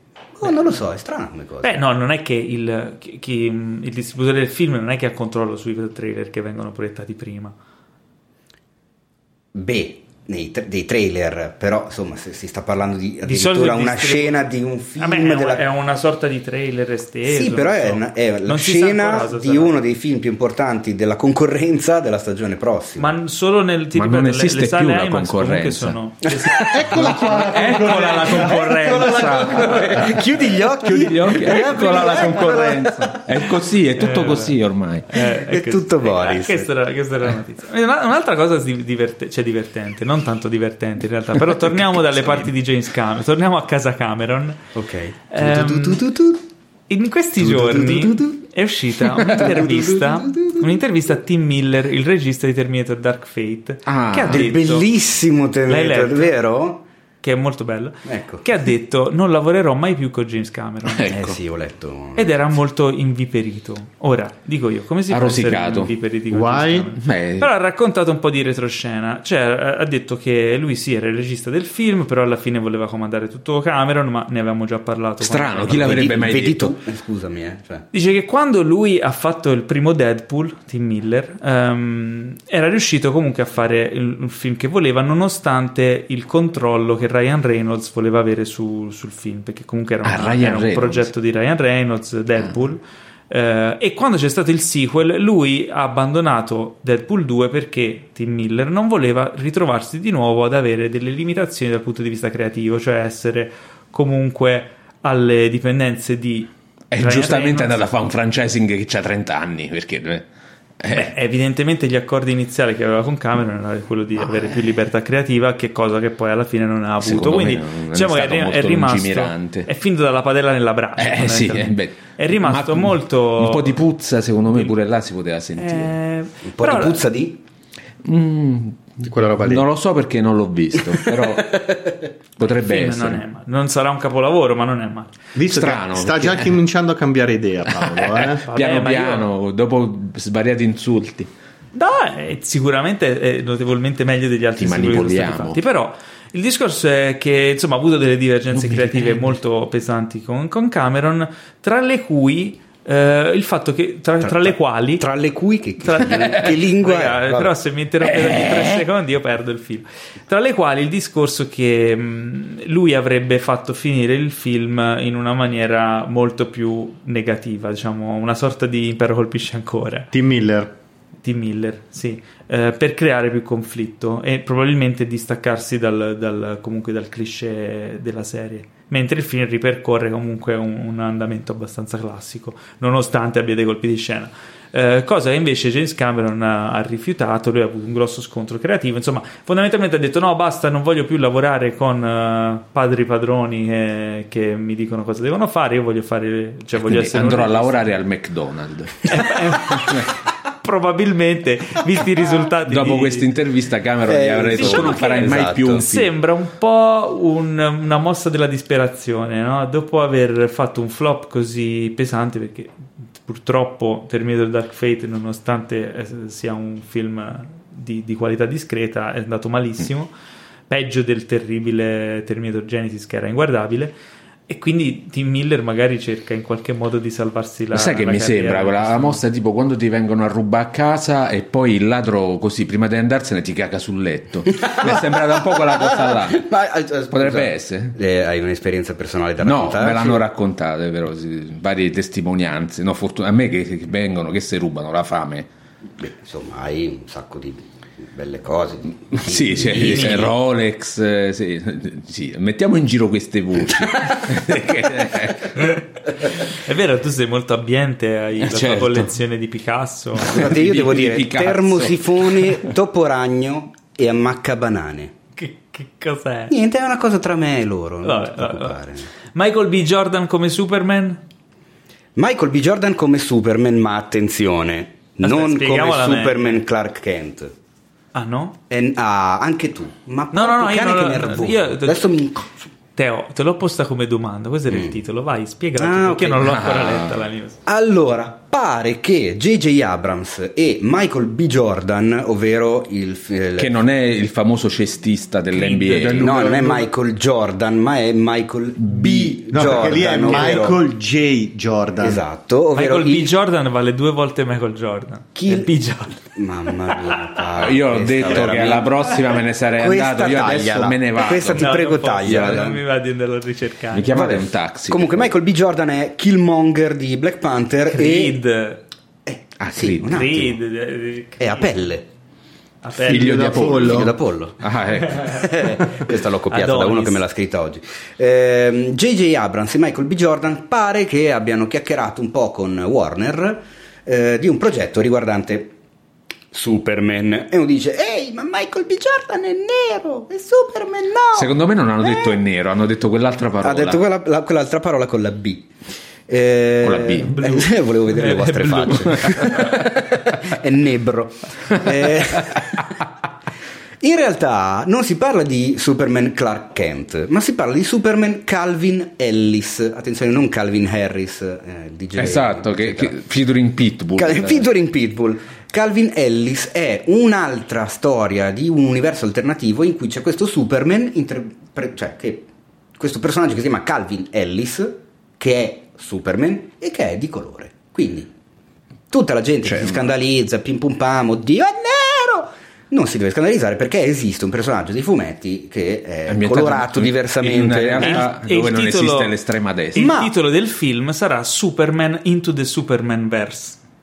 O no? Mm, no. No, ok. okay. Potrebbe essere il titolo del film Superner però su questa eh, secondo me ci stanno pensando attentamente eh, la cosa però pare che non si concretizzerà perché rimarrà soltanto una chiacchiera perché sembra che comunque Michael B. Jordan in questo momento è ultra richiesto ha una valanga eh. di impegni e per mettere in piedi un progetto del genere ci vuole del tempo della dedizione e molto probabilmente la cosa e secondo me ha detto semplicemente in una news che si chiuderà qua tra di noi nel podcast e secondo me ha detto anche se non c'è lo Snyder Cut io non lo faccio hashtag release the Snyder. Esattamente. No, comunque io no, hashtag amo... tenetevela. sì, io Tenet. Sono, un grande, sono un grande fan di, di Jordan. Eh, però non so se, cioè, non lo so. Potrebbe essere interessante come no, sto film. Cioè, alla fine, Superman, che palle. Più che altro Tra direi che rientra nel novero di quei film Warner barra DC che ti fanno dire ragazzi ma cosa cazzo state combinando? Cioè, che è la stessa cosa che cosa dicemmo la stessa cosa che dicemmo quando non c'erano Joker. Joker, hai ragione. Quindi, sì, però gli va eh, bene una volta. Cioè, non è che gli può andare. Eh, you, non lo so. You can cioè, fool some fatto... people sometime, you cannot fool che ne so, se lo metti in mano eh. il progetto, met- il progetto lo metti in mano a un regista, autore particolare, non lo so. Ma il progetto dici Superman in generale? Sì, su- Super Nerd. Su, io vorrei fare una battuta, ma secondo me non. Eh... Non a terra. No, secondo me poi. Ah, Vabbè, no, ma nel caso è una battuta razzista. Nel caso la, non la fare taglia... battute razziste. No, non è una battuta razzista, però Ma qualcuno. Figurati se Enrico ah, fa battute hanno, razziste. Che ne so. Hanno, hanno criticato il video suo, cioè figurate. Che non è che. Vabbè, niente, no, no non mi voglio impelagare in questi merdai. Vabbè, comunque, ma dai, dilla, lui te la taglia, la, mette il beat. ha messo un marker. Comunque, cioè, no, ma l'hanno sentita i ragazzi che, che, ci hanno visto no. in diretta su il problema di, il mentre problema, voi non la sentirete in questa occasione il problema di Superman è che proprio qualunque è un personaggio proprio datato proprio il personaggio di Superman. Eh sì. Ma allora, farlo, apriamo farlo, una parentesi. Fare oggi un film su Superman, secondo me, è proprio devi cioè, ti viene subito voglia di invadere la Polonia. Apriamo una parentesi. Io so che la mia opinione è controversa. Secondo me c'era quasi riuscito Snyder dello Snyder con no. Man of Steel con le dovute no, con, no. con, i dovuti eh, prendiamola con le pinze io però far notare che sono tipo riuscito. 25 minuti che stiamo parlando di Snyder e dintorni. Ma sta, questa è una puntata eh, che è andata così. Allora nel frattempo in questa settimana un'altra intervista a Henry Cavill eh, ha, diciamo sono trapelate da questa intervista informazioni interessanti. Cavill ha detto guardate che io non ho ancora abbandonato il personaggio di Superman ho ancora tanto da dare al personaggio ho ancora tante storie da raccontare, tante cose da interpretare, tanti approfondimenti da approfondire, tante emozioni da donarvi. Quindi eh, è, aperta, è, aperta, ancora una finestra sul ritorno di Kevin come Superman, cosa che onestamente a me, nonostante Batman v Superman, nonostante Justice League, non dispiacerebbe perché a me lui nel personaggio piace e in Man of Steel avevo visto qualche sprazzo di idea originale per sviluppare un personaggio che, come dice Pietro, è bollito, datato e... È un personaggio impossibile tempo. da rendere moderno, secondo me. Cioè, proprio. È una sfida. È una sfida. Ma il problema è che cioè, il problema del film non è Henry Cavill.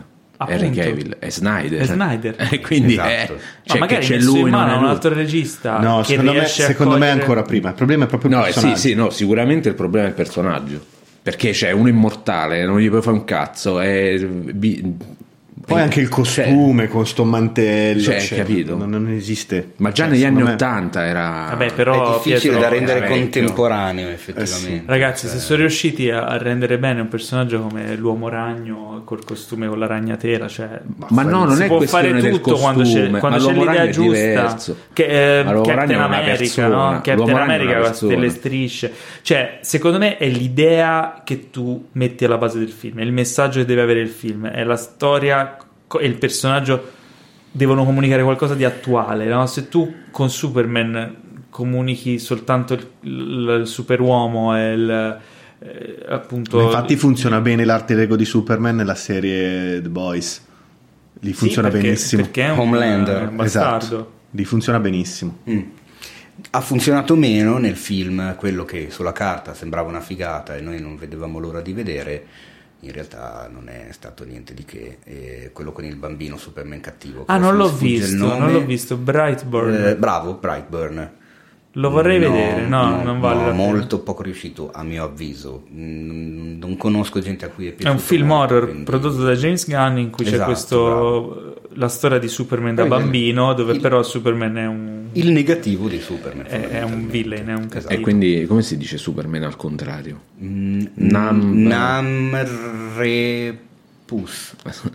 eh, Rima- sì, sì, ah, è proprio brutto. cattivo. Eh? Io avevo un amico Puss. che riusciva a parlare rimaniamo, eh, sì, rimaniamo in tema supereroistico. Anche io, ultima, è diventato troppo giovane ed è morto. Ultima news Benjamin Button. Ultima news cinecomic riguarda Basta. il Batman, ne. Il, il Batman. The Batman eh, il film di, di Matt, Matt Secondo Reeves. me Matt Reeves. Leo Ortolani c'era arrivato prima, ha fatto il Ratman, che era la versione cattiva di Ratman. Ah, vedi? Ah, sì? Eh, sì. Allora è da lì che l'hanno preso, secondo me. Il Io voglio, esigo che il film in Italia si chiami Il Batman. L'hai già detto. Ma lo continuerò allora, a ripetere. Ogni, eh, erano un po' di settimane che non c'erano news sì, al, almeno due. Questa settimana il nuovo membro del cast. Però effettivamente... ha detto fare, membro. Fare, fare, un cast così, fare un cast così nutrito è, ehm, è, utile per le news, per far rimanere sempre cioè, il film un po' come Dune. Infatti mi manca un po' di Ma news, vero, mi mancano le news su Dune di Villeneuve. Chiaro. Vabbè, comunque come la Dune? news è Perché Dune? Dune è di Villeneuve, eh no, Dune. no, perché Dune? Perché si pronuncia la francese, lo fa, lo fa di Non sai, è ufficiale quindi è Dune. Cosa. Non lo sapevi?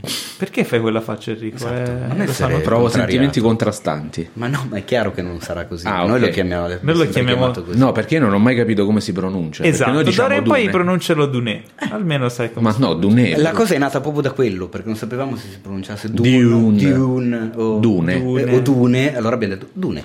Tanto anche so, francese suona. Bello, so, in più, italiano eh. si chiamerà Sabaudia. Insomma, qual è questa news del cast? È che John Turturro interpreterà eh, Carmine Falcone. Eh sì. Okay. Ah, e chi cazzo è Carmine Falcone? Ma tu non hai mai visto i cartoni di Batman? Quelli belli? Sì, però li ho visti quando avevo 12 Era- anni, adesso vabbè, non mi ricordo. Era il boss della mafia. Ah. Ogni tanto c'era il boss Beh, della mafia. Carmine strano Falcone. perché un Ma nome c'era anche in quelli di Nolan, eh? C'era anche quelli di Nolan? Sì, sì, sì, c'era anche quelli di Nolan, ragazzi. In tutti e tre? No, credo Nel fosse nel secondo, che era Secondo. interpretato Ah, sì, da coso, da, da, da Ah, dal Roberts, faccione, da- esatto. Ah, sì, era lui. Eric vero. Roberts. Eric Roberts, bravo. Ok, ok, non ricordo. Però non era molto... Non era tanto No, vabbè, era un personaggio Eh, infatti, secondario. Invece Sì. era un bel personaggio. Cioè, io me lo ricordo dai cartoni. Tra l'altro, il cartone era molto bello. Eh, e quindi niente, questa è la news. eh, Siamo sempre più curiosi di, di vedere questa- questa- questo film su Batman. Tra, Tra l'altro- l'altro, ci sono voci che la Warner potrebbe espanderlo poi a una serie di spin-off. O no, non si Ma sa. Probabilmente Ora- già ve l'ho chiesto, ma chi è il regista? Matthew Reeves, che No, è Matt Reeves. Matt Reeves, Matt Reeves. che è il regista della- dei primi due, mi pare, o del primo della, della trilogia del pianeta delle scimmie nuova. Molto, Ah, molto ah, sì. E di, Vabbè, lui è bravo. E di, e di... E di non mi ricordo. Comunque non so se perché forse ce ne siamo persi un paio eh, di, di aggiornamenti Paolo sul- su il Batman. Chi ci siamo persi? Vabbè, allora ricapitolando, Ma abbiamo Robert Pattinson che farà il Batman. Eh Poi Zoe Kravitz che farà Catwoman.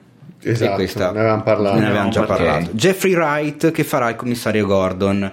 E di questo ne avevamo parlato. Jeffrey Wright. Eh, No, no, non mi sovviene la, la faccia. Westworld, l'ultimo che mi ricordo, No. non l'hai visto? Io la serie, no, Westworld, per me Westworld è Yul Brynner. film con Yul Brynner, bravo. No, hanno fatto la serie, lui il protagonista. Eh, Paul Dano che fa l'enigmista. E forse anche di questo ne Molto avevamo parlato. Ma secondo me non avevamo parlato di Andy Serkis che farà Alfred.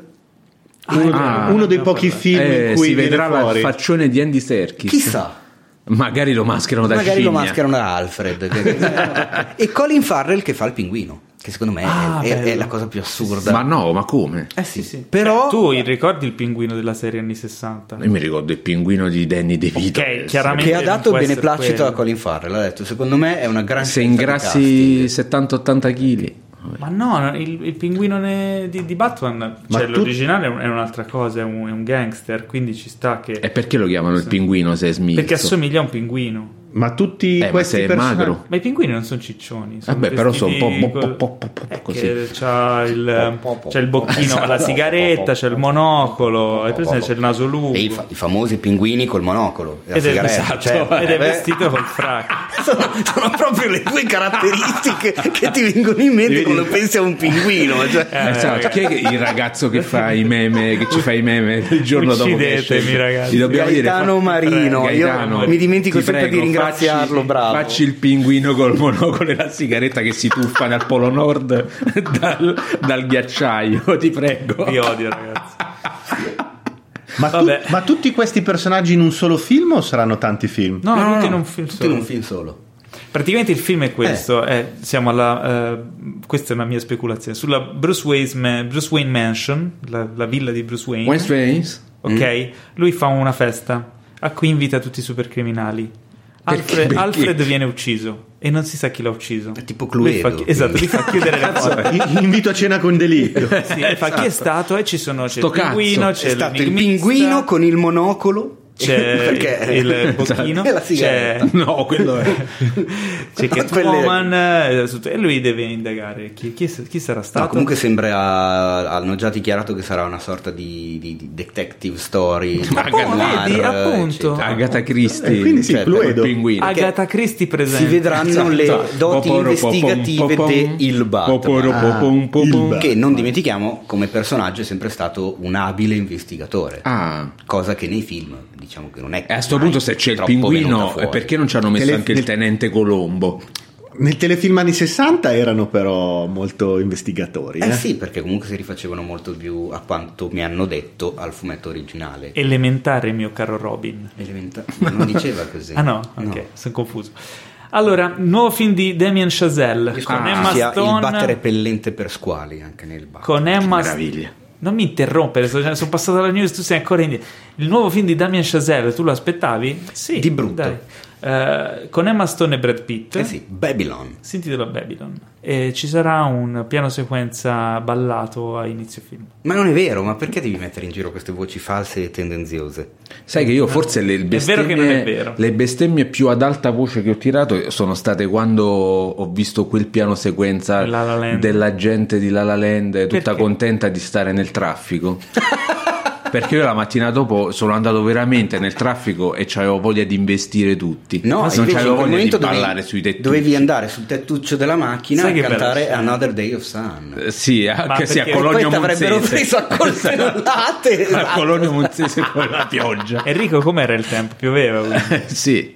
Se fosse stata una giornata di sole, probabilmente... Mi sarei messo a cantare come un coglione. uscito e esatto. iniziato a ballare sulla macchina, sarebbero usciti tutti, sarebbe stata una scena bellissima. Comunque, vogliamo parlare di cosa parlerà, che brutta cosa. Che tu bello. sai tutto di tutto. Eh, Babylon a me interessa parecchio come film perché è un film che parla del cinema e a me il film, il cinema nel, nel cinema è un, è un, argomento che, che parla in diverse lingue tra l'altro. Che pretenzioso. No, è quel Babylon. Ah, non c'è niente. No, allora praticamente sono i due personaggi principali sono Emma Stone che è una ragazza eh, chiamata negli Stati Uniti a Hollywood si chiamano It Girl, cioè le ragazze quelle che hanno subito un forte impatto sul pubblico e che la ragazza del momento. La ragazza del momento, bravissimo. Mentre invece beh, Brad Pitt sarà uno, un attore famoso del cinema muto perché, ricordiamolo, è ambientato alla fine degli anni 20. Ah. Nella Hollywood alla fine degli anni 20. Quindi, Quindi film in costume, bravissimo.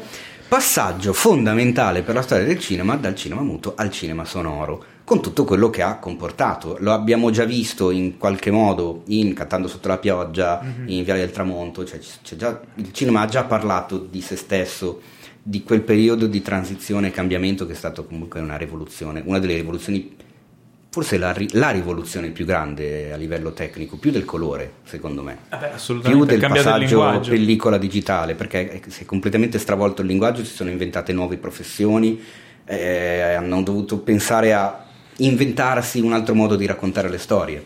Quindi è interessante. Quindi secondo me è interessante la, la, la visione di comunque un ancora giovane eh, regista molto apprezzato dopo il mezzo passo falso per quanto riguarda il pubblico e parte della critica di First Man, che personalmente però a me è piaciuto parecchio ma molti si aspettavano un'altra cosa. Che si mettevano a cantare sulle astronavi. No, diciamo che si vedeva che era un film su commissione, che non era un film che aveva deciso lui di no, fare. No, ma l'ha anche dichiarato. Non, no, certo. non gliene è mai fregato niente del, dei viaggi spaziali, eh. si è visto nel film. ah, bene, partiamo sì. bene, insomma. Invece questo secondo me è un po' più In realtà però quel film lì ha una caratteristica veramente molto importante secondo me, del fatto che tutte le navi spaziali sono sempre viste dall'interno, dall'interno sì. quindi è molto claustrofobico e, e, veramente vivi quello che vive, molto, vivono. molto intimista. Vivono sì, gli astronauti cercava, fisicamente. Chazelle secondo me cercava di trovare un appiglio di interesse in quella storia. Ha voluto raccontare l'uomo Neil Armstrong, esatto. mentre invece gli americani si aspettavano la... l'epopea epopea, la, la, glorificazione del momento in cui piantano la bandierina su un altro corpo stellare, corpo celeste, non stellare. E vabbè, ma quindi al di là di First Man, vabbè, questo Babylon a me interessa parecchio per tutti questi motivi. A me i film che parlano del cinema so, mi affascinano sempre molto perché è sempre divertente vedere con che tipo di occhio vengo, si, si, autovedono, non so certo. come, e soprattutto come decidono di eh, dimostrarsi. Assolutamente. Questa è una cosa curiosa. E poi insomma Brad Pitt ed Emma Stone buttali via. Emma eh? Stone che torna in un ruolo simile a quello di La La Land? Mm, no, non c'entra una mazza ferrata. Cioè. Perché? No, perché in La La Land lei è una sognatrice. È il sequel, nel... è il sequel di La La Land. Che cazzo lei... c'entra? La La Land è ambientato ai giorni nostri. Sì, lei è una wannabe attrice che ignava e poi a un certo punto gliela fa, ma ormai, fa, è diventa la hit ma ormai è finito il film. Finisce Quindi in un portale e si ritrova. Ah, e beh, sì, certo. Con Will Smith che prende a cazzotti gli alieni. E allora aspetta, è anche un, un prequel, anche, sì, un prequel di C'era una volta a Hollywood, dove Brad Pitt era un attore famoso. No Brad Pitt era un autore famoso che non è riuscito ad adattarsi al sonoro e quindi si è riciclato come controfigura. Minchia, quanti anni c'ha? 120. Quante ne sai? Quante ne sai? Passiamo ai trailer? Eh? Passiamo ai trailer. Ne abbiamo visti pochi, ma buoni. Sì. Il primo di tutti. cui vogliamo Una delle parlare... prime volte che vediamo tanti trailer buoni, eh? Infatti, sì. abbiamo visto quattro, tre trailer e mezzo. Vabbè, però insomma, la, la percentuale di bontà cioè, belli, è altissima. Insomma, c'è da discutere. Uh, allora, prima di cui parliamo, io lo so dove vuoi arrivare. Eh, questo. Continui a no, puntualizzare, eh, ma io so già quale vuoi togliere dal novero dei belli. No, non lo so, eh, però eh. Ho, de- ho, delle opinioni. Mm. Però il primo di cui vogliamo parlare è uh, Mel Brooks Unwrapped. Yes. Documentario. Ed eccoci che parliamo di Mel Brooks. Esatto, finalmente. Do- documentario su Mel Brooks uh, di HBO che um, a quanto pare ha avuto una genesi molto lunga perché raccoglie materiale ripreso per, ai fini della creazione di questo documentario su Mel Brooks nel corso di varie, varie decadi. Tanto che vediamo Mel, Mel, Brooks giovane, Mel Brooks medio e Mel Brooks Vecchietto. anziano. Eh, Mel Brooks però ha una costante in tutte queste decadi che fa spaccare dalle risate. Esatto. Quindi già solo per il personaggio, la sua verve e il modo anche solo di raccontare e raccontarsi già secondo me vale la pena di, di, essere visto. Per lo più anche il discorso che è un personaggio che ne ha veramente vissute tante, ha attraversato varie epoche del cinema ed è quindi insomma di storia da raccontare ce n'ha. Um, sì, cosa ne pensate? Può fare. Qual è il vostro film preferito di Mel Brooks? Dai, domanda classica, banale e immediata. Io ce l'ho perché Frankenstein Junior. Però, Frankenstein eh, Junior. Eh, vabbè. però ne, ce ne sono tanti belli. E mi ricordo uh, la leggenda del Santo Bevitore, era suo? No. no. C'è lui? No. No. Non c'entra nulla. No, aspetta, in che universo sei entrato, Paolo? no, scusate, no, Dammi il numero del tuo Nell'universo dove Michael B. Jordan mondo da Superman. cani. Sì, ok. Vita da cani, sì. vita da cani. Vita da cani, vita da, vita vita da cani è suo con, con lui, sì. Molto Però menzione speciale per Mezzogiorno e mezzo di, di fuoco, fuoco, clamoroso. Gene Wilder. Tra l'altro in quel film devo stranamente, ma perché forse l'ho visto da piccolino, poi è una questione di campanilismo, eccetera, c'è Gene Wilder con un fortissimo accento milanese e a me sta cosa Ah sì, non ci ho fatto da ridere, sì. Non me lo ricordavo. Balle spaziali e... rimane Vabbè, divertente. Balle spaziali. Balle spaziali. Ho avuto un brutto rapporto con balle spaziali. Vabbè, perché, perché tu sei fan di Star Wars. Eh sì, e l'ho visto da ragazzino quando ero ultra, ultra eh, accanito di Star Wars detto, come cazzo si permette questo stronzo di prendere in giro? No. Invece, invece cioè, vedetelo, soprattutto per quelli che dicono: Ah, ma Star Wars è diventato commerciale. Eh, vedetevi balle spaziali. È stato eh, del è 1980 e prendeva al per culo sì. il fatto che era tra l'altro balle spaziali scusa ma ha una delle invenzioni secondo me più meravigliose della storia del cinema ovvero la videocassetta istantanea. Sì, esatto. Quell'idea è di una genialità talmente avanti anni luce che non so come cazzo gli sia venuta in mente. Cioè... Eh, perché, perché, quello era tutto un film sul consumismo e su tutte le, cioè, le cose. Tra, l'alt- tra, l'altro c'è, c'è, lì una cosa che non, fu- eh, non, non funziona assolutamente nel doppiaggio, per esempio il personaggio di Pizza Margherita sì, in italiano ah, non funziona perché no. era Pizza Hut eh, e Jabba the Hut. no, tra l'altro, eh, non, so se, non so se lo sapete, proprio sempre per la questione del commercio, quando eh, Mel Brooks ha chiesto al regista di Star Wars, che non mi viene il nome adesso, George, eh, George, George Lucas, eh, posso fare la parodia, ha chiesto insomma la benedizione e George Lucas ha risposto sì sì basta che non fai il tuo merchandising del tuo film cioè questo per dire di quanto credo gliene che non avesse manco per le palle no diciamo. esatto ma questo per dire quanto gliene fregava George infatti Lucas c'è, c'è il merchandising dentro il film eh sì, esatto. esatto. Mel Brooks vorrei anche ricordare una cosa molto importante che ricordavamo eh, con Enrico mentre guardavamo il trailer che pochi sanno che Mel Brooks a un certo punto disse voglio fare anche il produttore perché mi voglio lanciare anche in questo tipo di, di attività perché secondo me è una cosa figa e produsse Elephant Man di David Lynch. No, che è, è tutto tranne che Mel Brooks. Sì, ma ricordiamo come... il contesto, cioè David Lynch era uno, cioè, era appena uscito fuori con Eraserhead, che era esatto. un film fuori di testa. Assolutamente. E questo ha deciso, ok, hai visto Eraserhead, ok, è bello, fai, tieni, eccoti i soldi per fare un film. In bianco e nero, bianco e nero. su un uomo deforme del secolo scorso. Cioè, cioè, io non so quanta gente gli avrebbe dato i soldi a Lynch per fare questa roba. E tra l'altro Mel Brooks eh, dichiarò in seguito che lui non voleva eh, passare dall'altra parte, nel senso che non voleva essere il produttore con il quale i registi poi hanno dei problemi, come era capitato a lui. E quindi decise di dare a Lynch la più totale libertà artistica di fare quel cacchio che voleva con il suo film. Perché da parte Mel Brooks diceva: Come regista, io sono stato regista, nel momento in cui divento produttore, non voglio fare il classico produttore. Voglio essere un produttore con il quale il regista ha piacere di lavorare. E quindi gli ha lasciato libertà su un film del genere che era comunque complicatino e abbastanza di nicchia fondamentalmente. Ed è una delle cose su Brooks che non lo so, secondo me sì, Penso anche perché sì. è una parte fondamentale abbastanza di, della carriera di, di Mel che amiamo veramente tanto, ma... Ok, ha diretto solo 11 film, lo sai. E, e sottolineo qua quello che ho da dirgli contro, che Cosa ho detto in apertura di puntata. Cosa? Perché è diventato amico di Ezio Greggio, Mel Brooks? A me, dai, ma... Tanto amico. da fare il silenzio Intanto questa cosa qui che è amico di Ezio Greggio l'ha detta solo Ezio Greggio. Sì, esatto. Mel Brooks Se lo chiedi a Mel Brooks e fa, ah ma allora Who quindi Ezio Greggio... Is Ezio Greggio. esatto. Ezio chi? È veramente triste anche quel film, vedere insomma.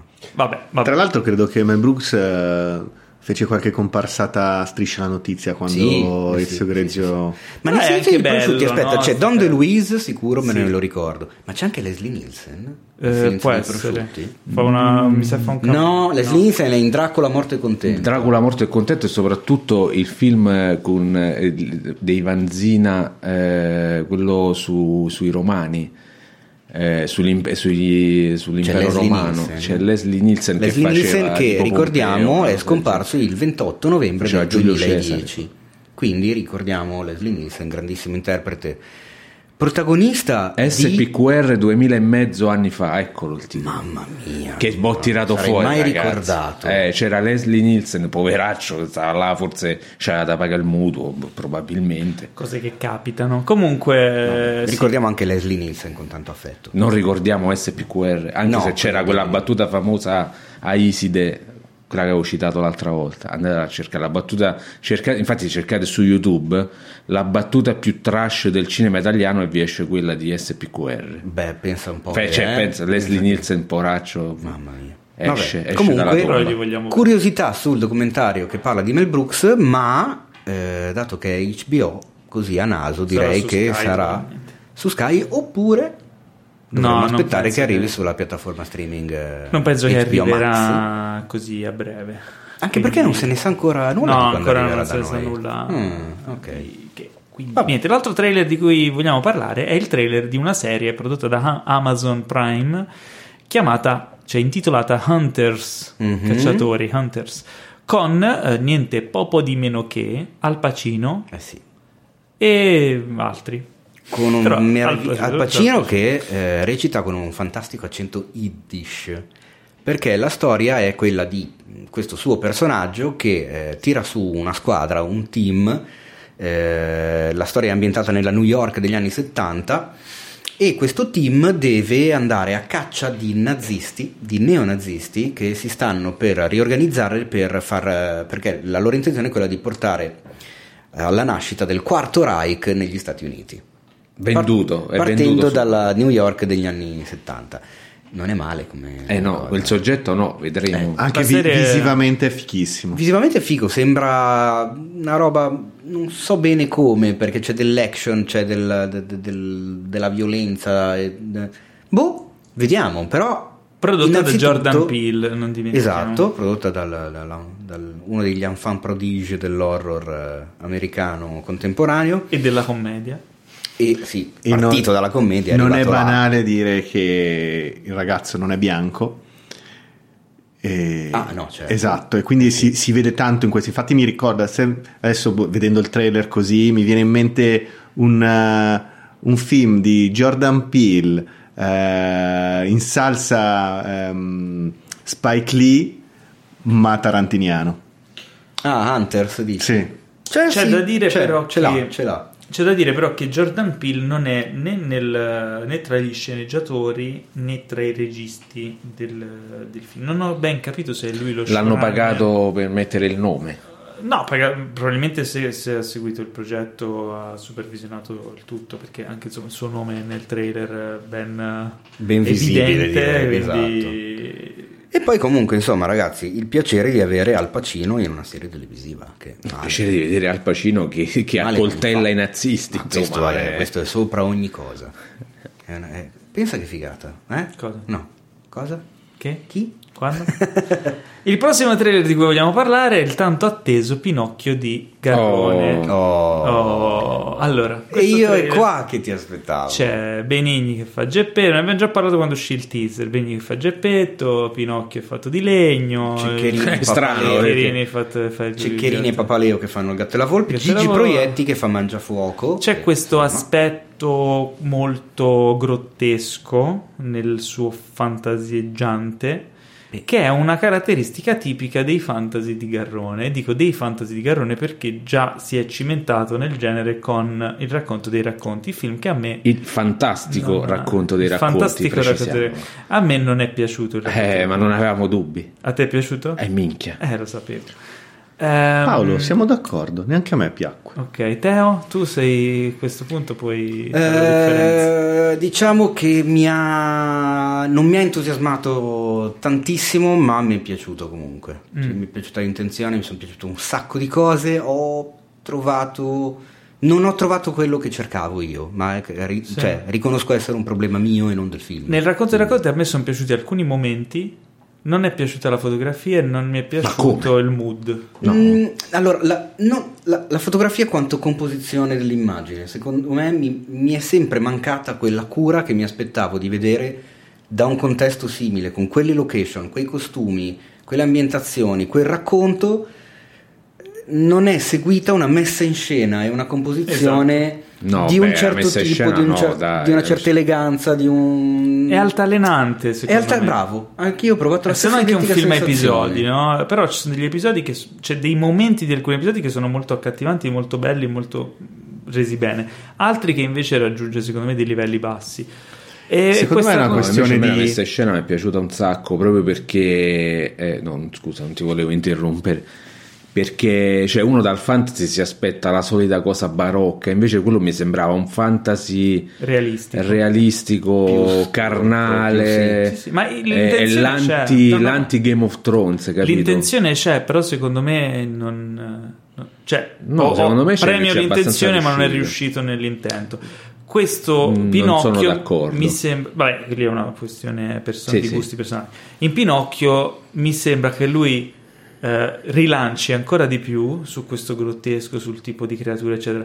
È quasi che volesse scimmiottare un del toro che non è, con le creature, con questo tipo di immaginario che secondo me non gli viene naturale e non, non riesce secondo no, me vabbè, a Io sono Quando, assolutamente d'accordo con se, Paolo okay. su tutto. Secondo me Garrone funziona Io bene no. sul eh, contesto realistico attuale, c'è roba come Dogman, come Gomorra, lì lui riesce a trovare Reality. il gro- Reality non l'ho visto, ma sono, mm. mi incuriosisce. Secondo me lui riesce a trovare il grottesco nell'attuale, che è una cosa bellissima, perché ti fa veramente risaltare delle cose che abbiamo sotto gli occhi tutti i giorni e dire cazzo, ma questa cosa qui è grottesca da paura. E allora ti fa vedere la realtà con un'ottica diversa. Quando invece va a trattare un, un, un realismo di un tempo che non c'è o di un fantasy o che Eh, io trovo, io trovo che questo stile di Garrone, di il racconto di racconti e il trailer che ho visto di Pinocchio, essendo totalmente d'accordo con quello che dice Paolo, lo trovo una, una, dal punto di vista visivo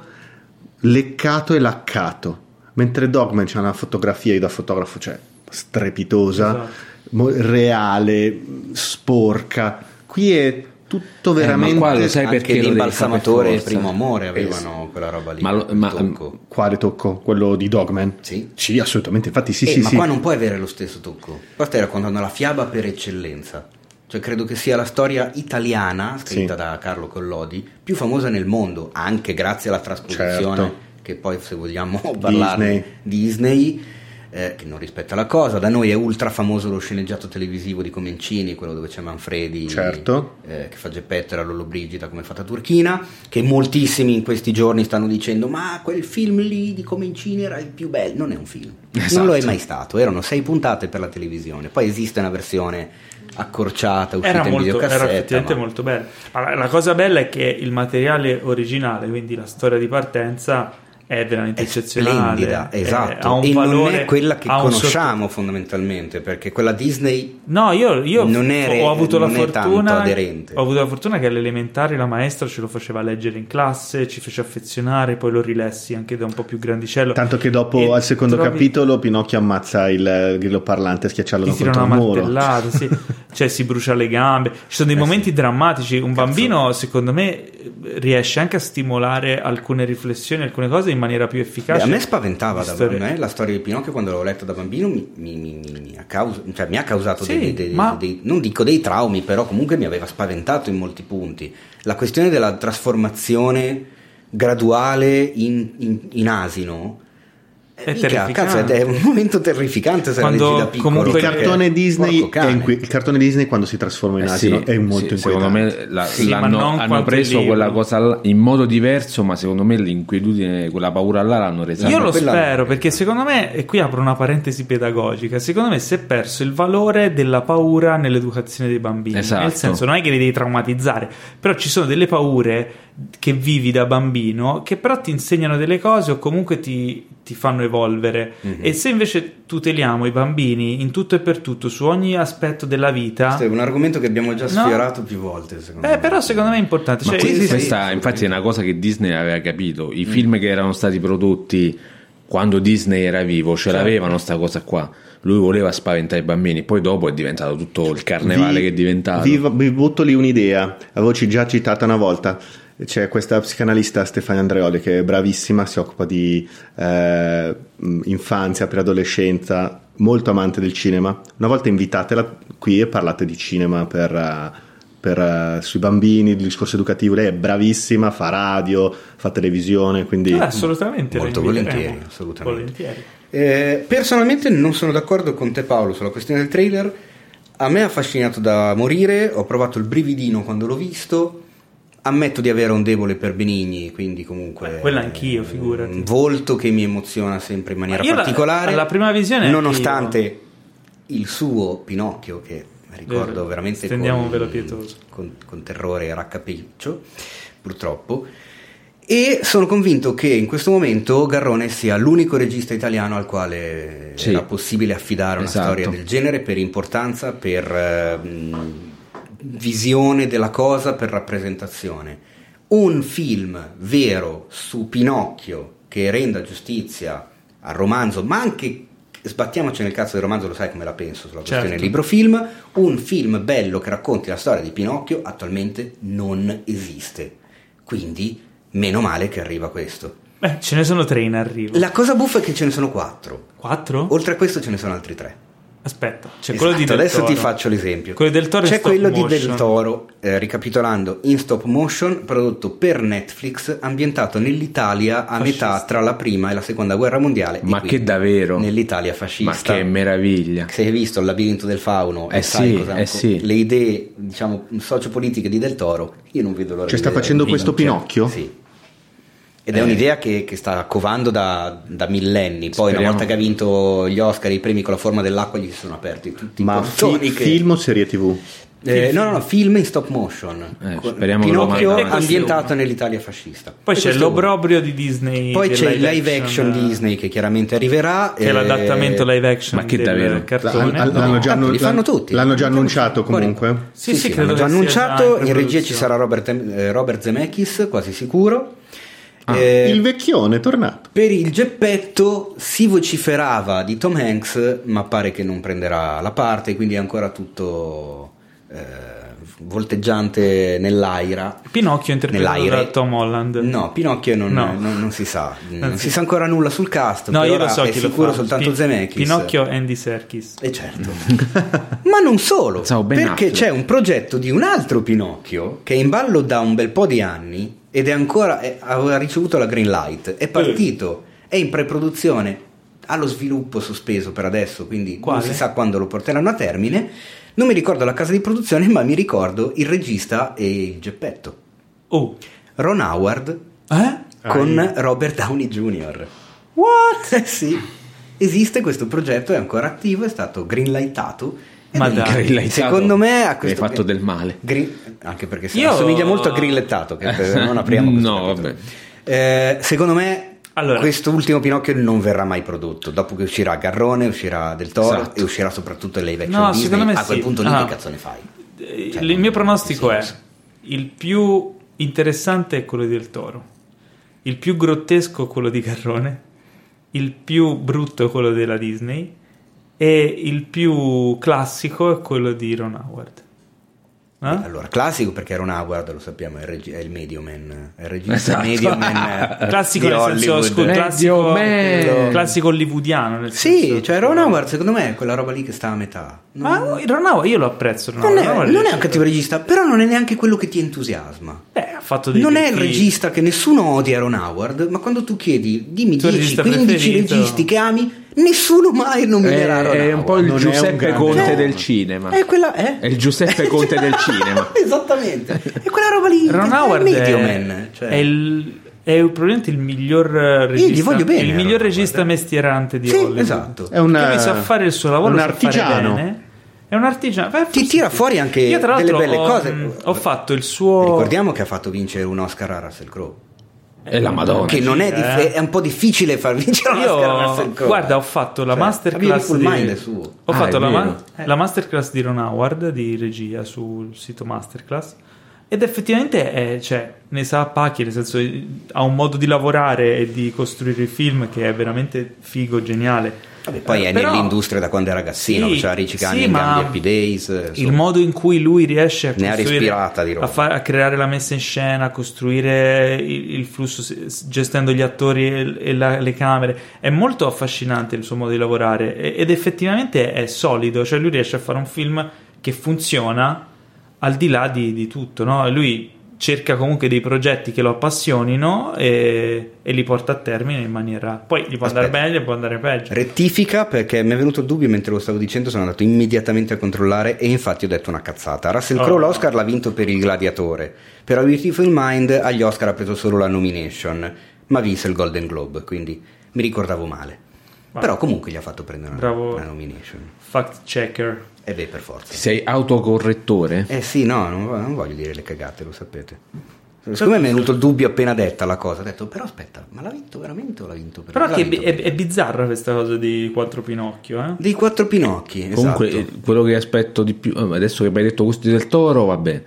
Però secondo me quello di Garrone Io non spaccherà. ragazzi. Più che altro Anche perché, perché manca lo poco, stiamo, eh. lo stiamo giudicando poco. sulla Eh, base di un no? trailer e il trailer è il film che esce a Natale, quindi il trailer è eh, Certo. quella cosa che deve dire ah mamma portami a vedere Pinocchio Eh, Ah, raga, Però Invece, anche dalle me- poche immagini del trailer io ho visto il pesce film cane che è un pesce cane e non è una balena e ha Esatto. quel gusto strano tra metà tra l- Eh, l'effetto pratico e la CG. Non è una balena, non deve essere Però una è, balena. è nel- gonfio, sembra. Non lo so che è un pesce cane. Eh, nel libro è un pesce cane. Mi Però C'è ricordo- è la lumaca, roba- c'è la, la- la donna lumaca, cioè, ci sono tutti questi tocchi. Bizza, An- grotteschi. anche la fotografia, non tanto la composizione del quadro, ma proprio le luci mi sembrano. Eh, a me particolare. A me, a me, ricorda tanto racconto di racconti. No, no. Mm. no quello era più, secondo me, era Molto un po' più, più realistico. Sì. Sì. Ah, il, Questo il, qua, il, il mi... problema, scusa, mm-hmm. il mhm. problema della, secondo me, della fotografia laccata o leccata o patinata. Secondo me quella è una cosa inevitabile quando c'hai un sacco di effetti digitali perché secondo me le, l'effetto digitale non lo riesce a rendere realistico al 100% integrato con, eh, con, il, con il, footage, insomma con, con, il video e quindi tu che fai? Eh, adatti il video all'effetto speciale Sono e quindi d'accordo. c'hai una specie di via di mezzo patinata per non far sembrare che sono due cose scollate. Sono d'accordo, infatti non so perché, non c'entra niente, però quando pensavo a questa cosa qua mi immaginavo Garrone a fare Pinocchio, ma con la tecnologia che veniva stata utilizzata per esempio per Labyrinth. Allora lì sarebbe stato un Pinocchio che mi avrebbe interessato di più. Mm. Perché cioè, tu prendi la fotografia, la messa in scena, la carne, l- la fisicità.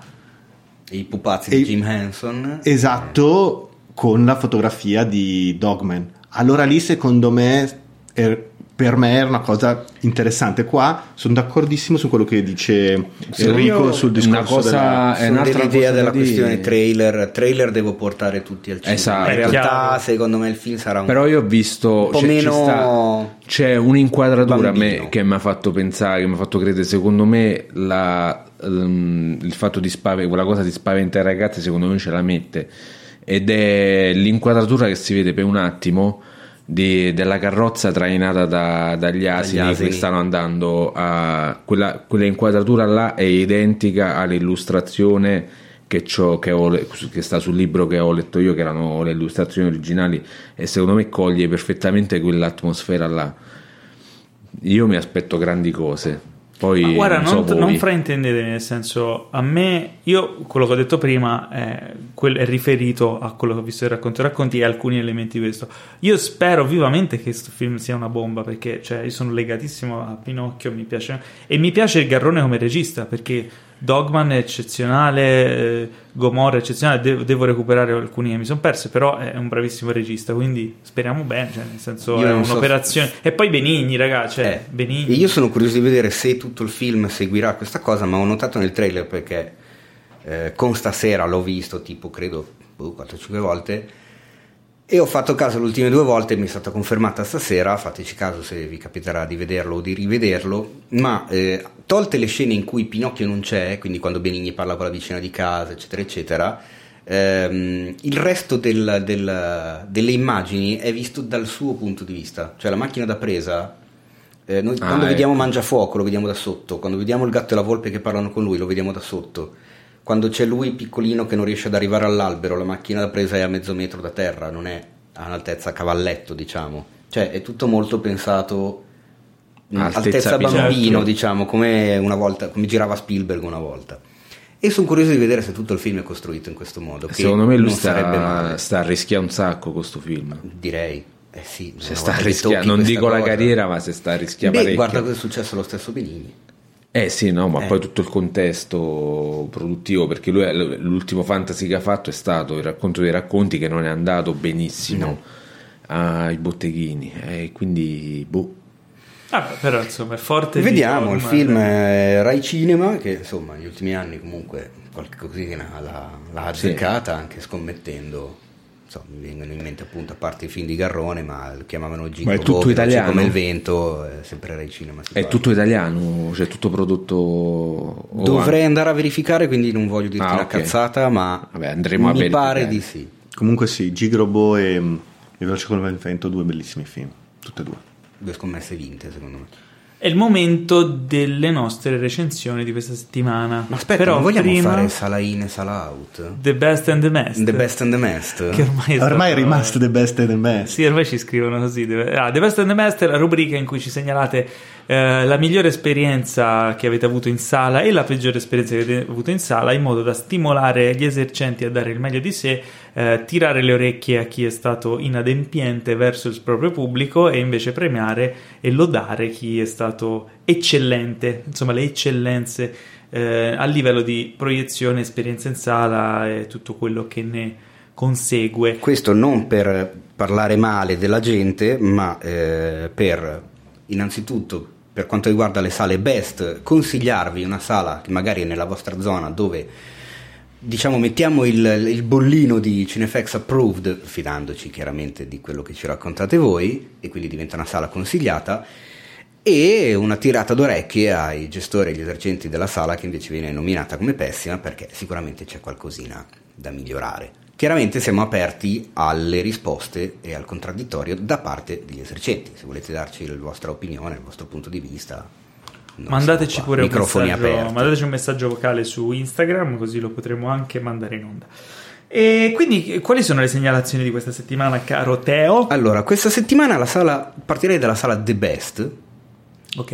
E ce la racconta Edoardo Salluzzo. Oh, che ci dice esperienza ottima al cinema teatro Odeon di Vigevano. Mm. Audio stupendo, hanno 10-12 casse installate a 360 in tutta la sala, musica e audio molto coinvolgente. Come sala della comunità ha dei limiti economici che però si cercano di superare con tutti i volontari che lo gestiscono. Ah. E soprattutto se ha ancora un contatto umano con le persone e i prezzi sono economici.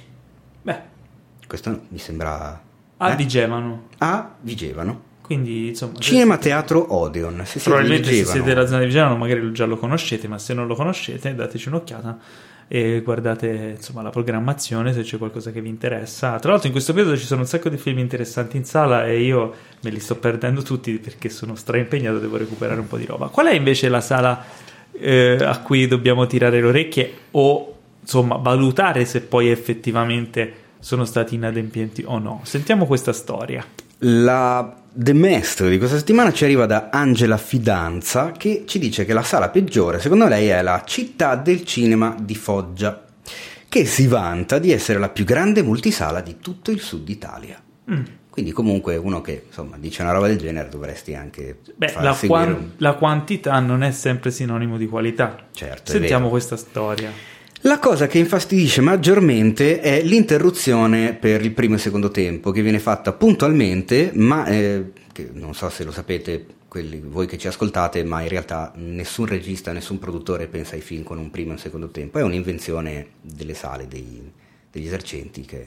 Eh, solitamente guarda, nella mia, sì. nella mia, esperienza di proiezionista di, di un bel po' di anni fa, Uh, io avevo, mi era stato insegnato che noi avevamo, non, noi non facevamo l'intervallo, però nel caso ci fosse stato previsto un intervallo, uh, in realtà c'era un punto previsto ed era in un cambio scena di solito, quindi finisce una scena e si piazza lì. Adesso con i proiettori digitali il proiezionista lo può impostare lui, quindi scorre il film come un file vede dove c'è il cambio scena e lì piazza l'intervallo. Però non è una decisione del regista, cioè il regista non è che pensa al film. No, no, chiaro. 10 minuti, un quarto d'ora pensa, di pausa in mezzo. Pensa a delle cambi scena ci sono, no? Sì, ho capito, però è comunque una cosa che va Di solito un cambio scena un cambio scena attorno a metà film è un posto adeguato dove se bisogna inserirlo si può inserire un intervallo, cioè nel senso chiaramente è più coinvolgente un film senza intervalli, però ci sono alcune sale che devono inserirlo anche per poter vendere eh, bibite, eh, popcorn, eccetera, che rendono uh, alla fine il bilancio che, attivo esatto, del cinema. È quello che, che, sostiene Tra la sala fondamentalmente. Adesso io quasi non mi ricordo più, ma quando eravamo ragazzini c'era sempre il primo sì, tempo. Sì, sì, sì, sì. Onestamente Beh, a me quando non... ero ragazzino io potevi addirittura entrare nel cinema quando volevi anche durante il secondo tempo e, e rimanere in sala per a vedere più successiva. Mi ricordo quando c'era stato il, tutto il delirio per uh, Titanic tanta gente stava lì a vedersi, se ne parlava, cioè che stavano esatto. a vederlo per due o tre volte Io la fila. prima proiezione al cinema che ho visto, che, cioè che mi ricordo di aver visto, nasce proprio così, cioè io sono entrato in sala al secondo tempo della storia infinita. Nella scena più atroce, quella quando muore Arta. Atreio, che, ma non devi spoilerare, che magari uno non l'ha visto. Comunque, il, a me Comunque, la nostra Angela. Eh, per chiudere il discorso, a me l'intervallo non ha mai dato particolarmente fastidio perché è bello commentare a metà del film ma cosa me, ne pensi. A me col tempo infastidisce, sì. Dipende, dipende dalle volte. Però, quante volte vi ha salvato la vita perché vi scappava la pipì? Mai. mai. A me un paio di volte. Quindi questa diciamo, cosa che sala è? Paolo, questa cosa della PP è già venuta eh, fuori prima so, di so, quando stavamo parlando di Avengers Endgame. Io ho un controllino quando parlavano di The Irishman. Esatto, io ho un controllino no, dall'andrologo. ma che io così, bevo, eh. bevo molto. Vai a farlo. Bevo, bevo, tanto. Idratatevi, ragazzi, non bevete abbastanza, evidentemente. Quindi che sala era? Perché ho perso Vabbè, la divagato. Ci, la città del cinema di Foggia, ci okay. dice sempre Angela. In realtà eh, l'interruzione del primo e secondo tempo lo fanno a caso spesso anche nel bel mezzo di una scena. Ok, questa è da tirata d'orecchie al proiezionista. Esatto, la questione è che appunto la gente prende le robe da mangiare e poi eh, le lascia in giro in tutta la sala, ma questo è un problema. Questa è una gente. tirata d'orecchie al pubblico. Il problema è che però poi questo si trasforma in un problema della sala perché, quanto racconta eh, Angela, le sale e le poltrone sono sempre sporchissime e quindi Beh, considerato che se una, è un multisala così grande da essere il più grande del sud Italia, avrà un sacco di sale e magari non ha abbastanza dipendenti per pulire tutto a ogni, a ogni spettacolo, magari il pubblico che frequenta quella sala, accorgendosi che ogni, ad ogni spettacolo trova la sala sudicia, magari non peggiorate il problema, no? Quindi cercate di buttare via il vostro sudicio in modo da lasciare una sala pulita a chi c'è dopo. Perché... Per, per, concludere, la nostra cara Angela ci dice che eh, purtroppo è costretta a frequentarlo perché nella sua città l'alternativa è quasi nulla, ma nonostante eh, questa città del cinema abbia 13 sale, eh, lamenta il fatto di non aver mai visto una rassegna, mai visto un film in lingua originale, mai visto un film che non fosse un mega blockbuster o un film per le grandissime masse, spesso proiettato anche in più di una delle 13 sale, senza dare spazio a tutto il resto del tipo di, di offerta cinematografica che, che, può esserci. E qui eh, questo, scelte, è un, questo, è un, problema eh, diffuso, nel eh sì. senso che specialmente in zone dove le sale sono meno di numero, e l'esercente è costretto a optare per la sopravvivenza e quindi a scegliere i film di cui è sicuro di, di fare più, insomma, più, staccare più biglietti. Detto questo, però, col digitale in realtà c'è la possibilità anche di proiettare più film in, in, nel corso della giornata in una sala, quindi magari dedicare uno spettacolo serale di un determinato giorno a un film in lingua originale particolare o un film d'autore, ok? Non è una cattiva idea per un esercente perché riesce a variare l'offerta e magari ad catturare anche del pubblico che altrimenti non ci andrebbe. Quindi, se magari il martedì sera fai il film che ha vinto, fai Parasite in lingua originale al secondo spettacolo della sala media o piccola la riempi magari una sala che mettendo il blockbuster che è già in tutti i giorni nelle altre sale non avresti perché il martedì sera? io ci giudo eh, vabbè, t'attacchi. Non posso.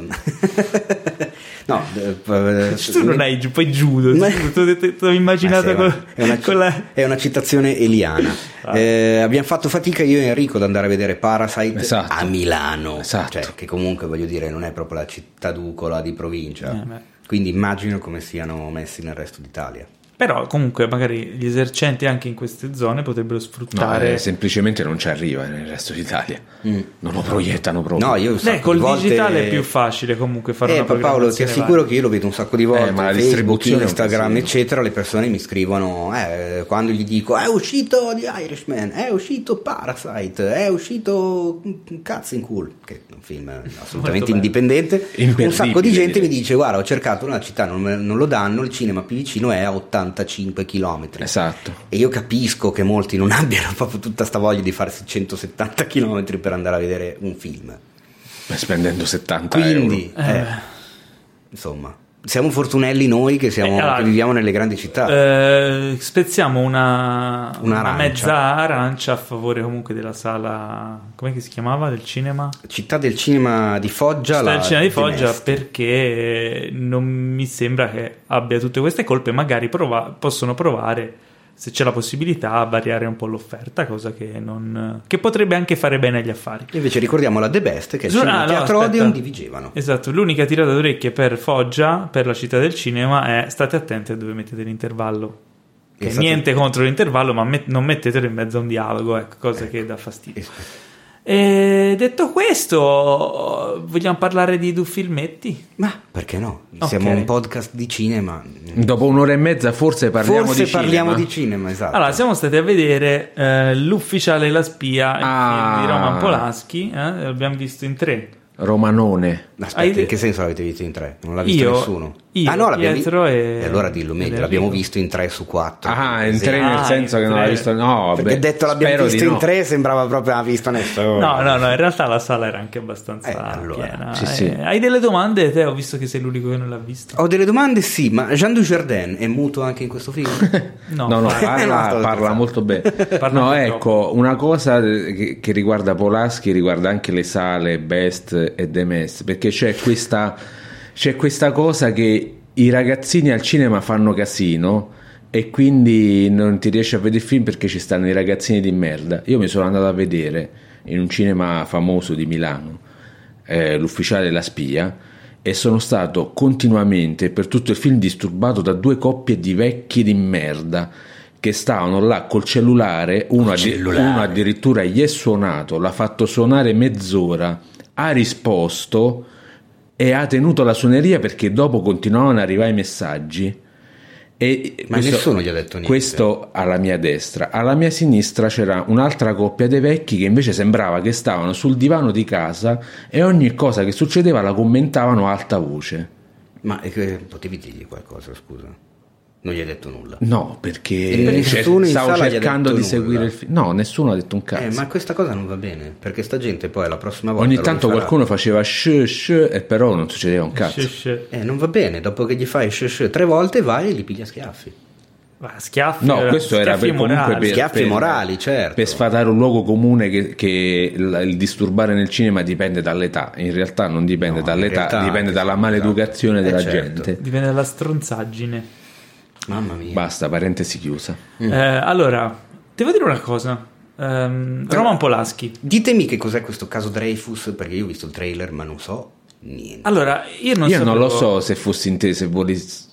Aspetta, aspetta, Aspetta, vai, aspetta. provaci. Ah, non so se fossi in te, se vorrei, se volessi, vo- vorrei. No, vorrei, è è giusto. giusto. Se vorrei sapere tutto riguardo al film. Guarda che No, no, lui non vuole sapere niente. Ah, v- vado io perché tu se no inizi a raccontare. Io, io sono No, imper- non io ormai sono diventato No, io impermeabile agli spoiler, allora, no, ma non io già so ascoltatori. dove vuole andare a parare. Io, caro Paolo Cellammare, eccola qua, c'ho No, l'agendina rossa no. con gli appunti. Perché ricordiamo Questa previously on Cinefx Podcast. Paolo Cellammare è una merda.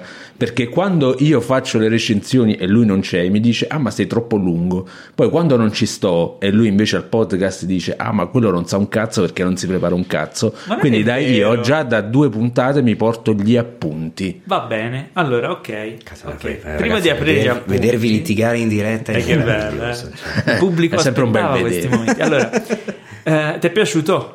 Eh beh, direi. Oh, eh, siamo d'accordo. Ah. Pietro, ti è piaciuto? Molto. Siamo tutti e tre d'accordo, quindi probabilmente potrebbe piacere anche a te.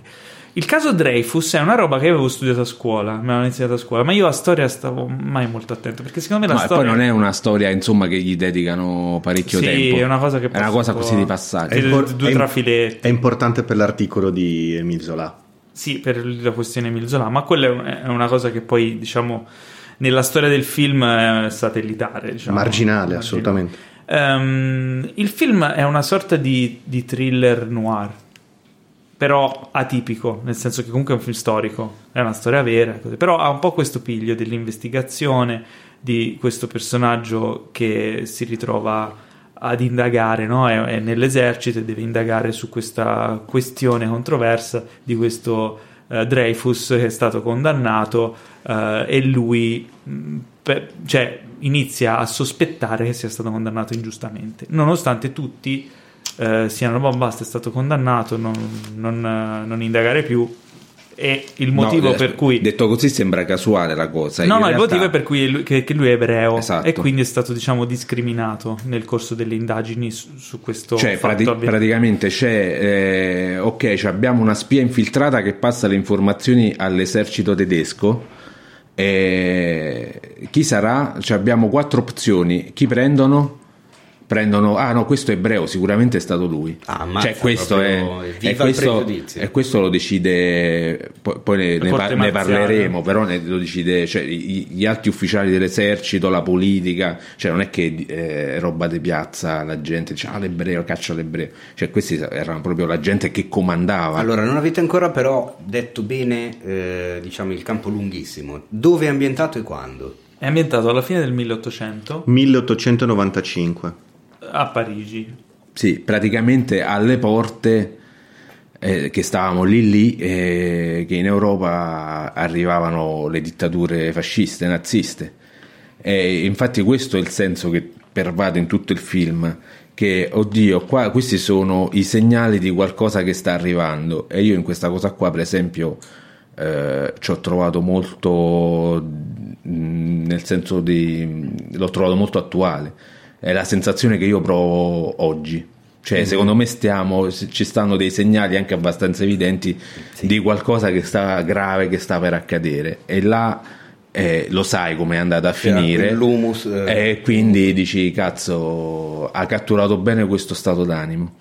E niente, il film praticamente poi continua con... Eh, allora, guarda, se vogliamo partire dall'inizio, sto film qua è prima, perché poi sembra ah, Polanski, il regista, eh, la gente dice ma dopo che palle il classico, il polpettone. No, no, no, il film è molto divertente. Prima di tutto, cioè, questo qua è un film di intrattenimento.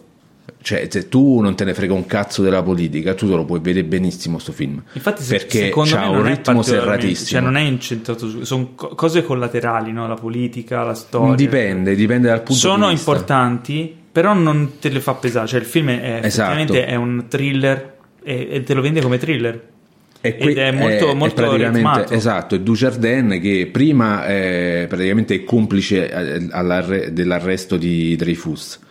Eh, poi però si accorge da, quando lo fanno capo dei servizi segreti scopre delle cose che dice cazzo ma questo è innocente eh, io ho contribuito a mandare in carcere una persona innocente eh, faccio di tutto per cercare di scagionarlo e di tirarlo fuori da questa accusa ingiusta. Da, da lì inizia. Decide di riaprire il caso e di... di mettersi contro praticamente tutti, la giustizia, Vabbè, però non direi, politica, non direi di eccetera. più perché sennò andiamo esatto. troppo dentro. Però fondamentalmente da, da, questo presupposto iniziano tutta una serie di sue peripezie, indagini. Esatto, e, e c'è un ritmo serratissimo. Scena, vari, un ritmo serratissimo, la, eh, non c'hai mai eh, perdite di tempo, cioè non allungano mai, poi è scritto anche da Polaschi e, da, e dal, non mi ricordo il nome, Robert del, Harris. Robert Harris. No, che Robert Harris ha scritto il, ha romanzo, scritto il romanzo originale esatto. e ha adattato anche okay. lo screenplay. L'hanno scritto insieme.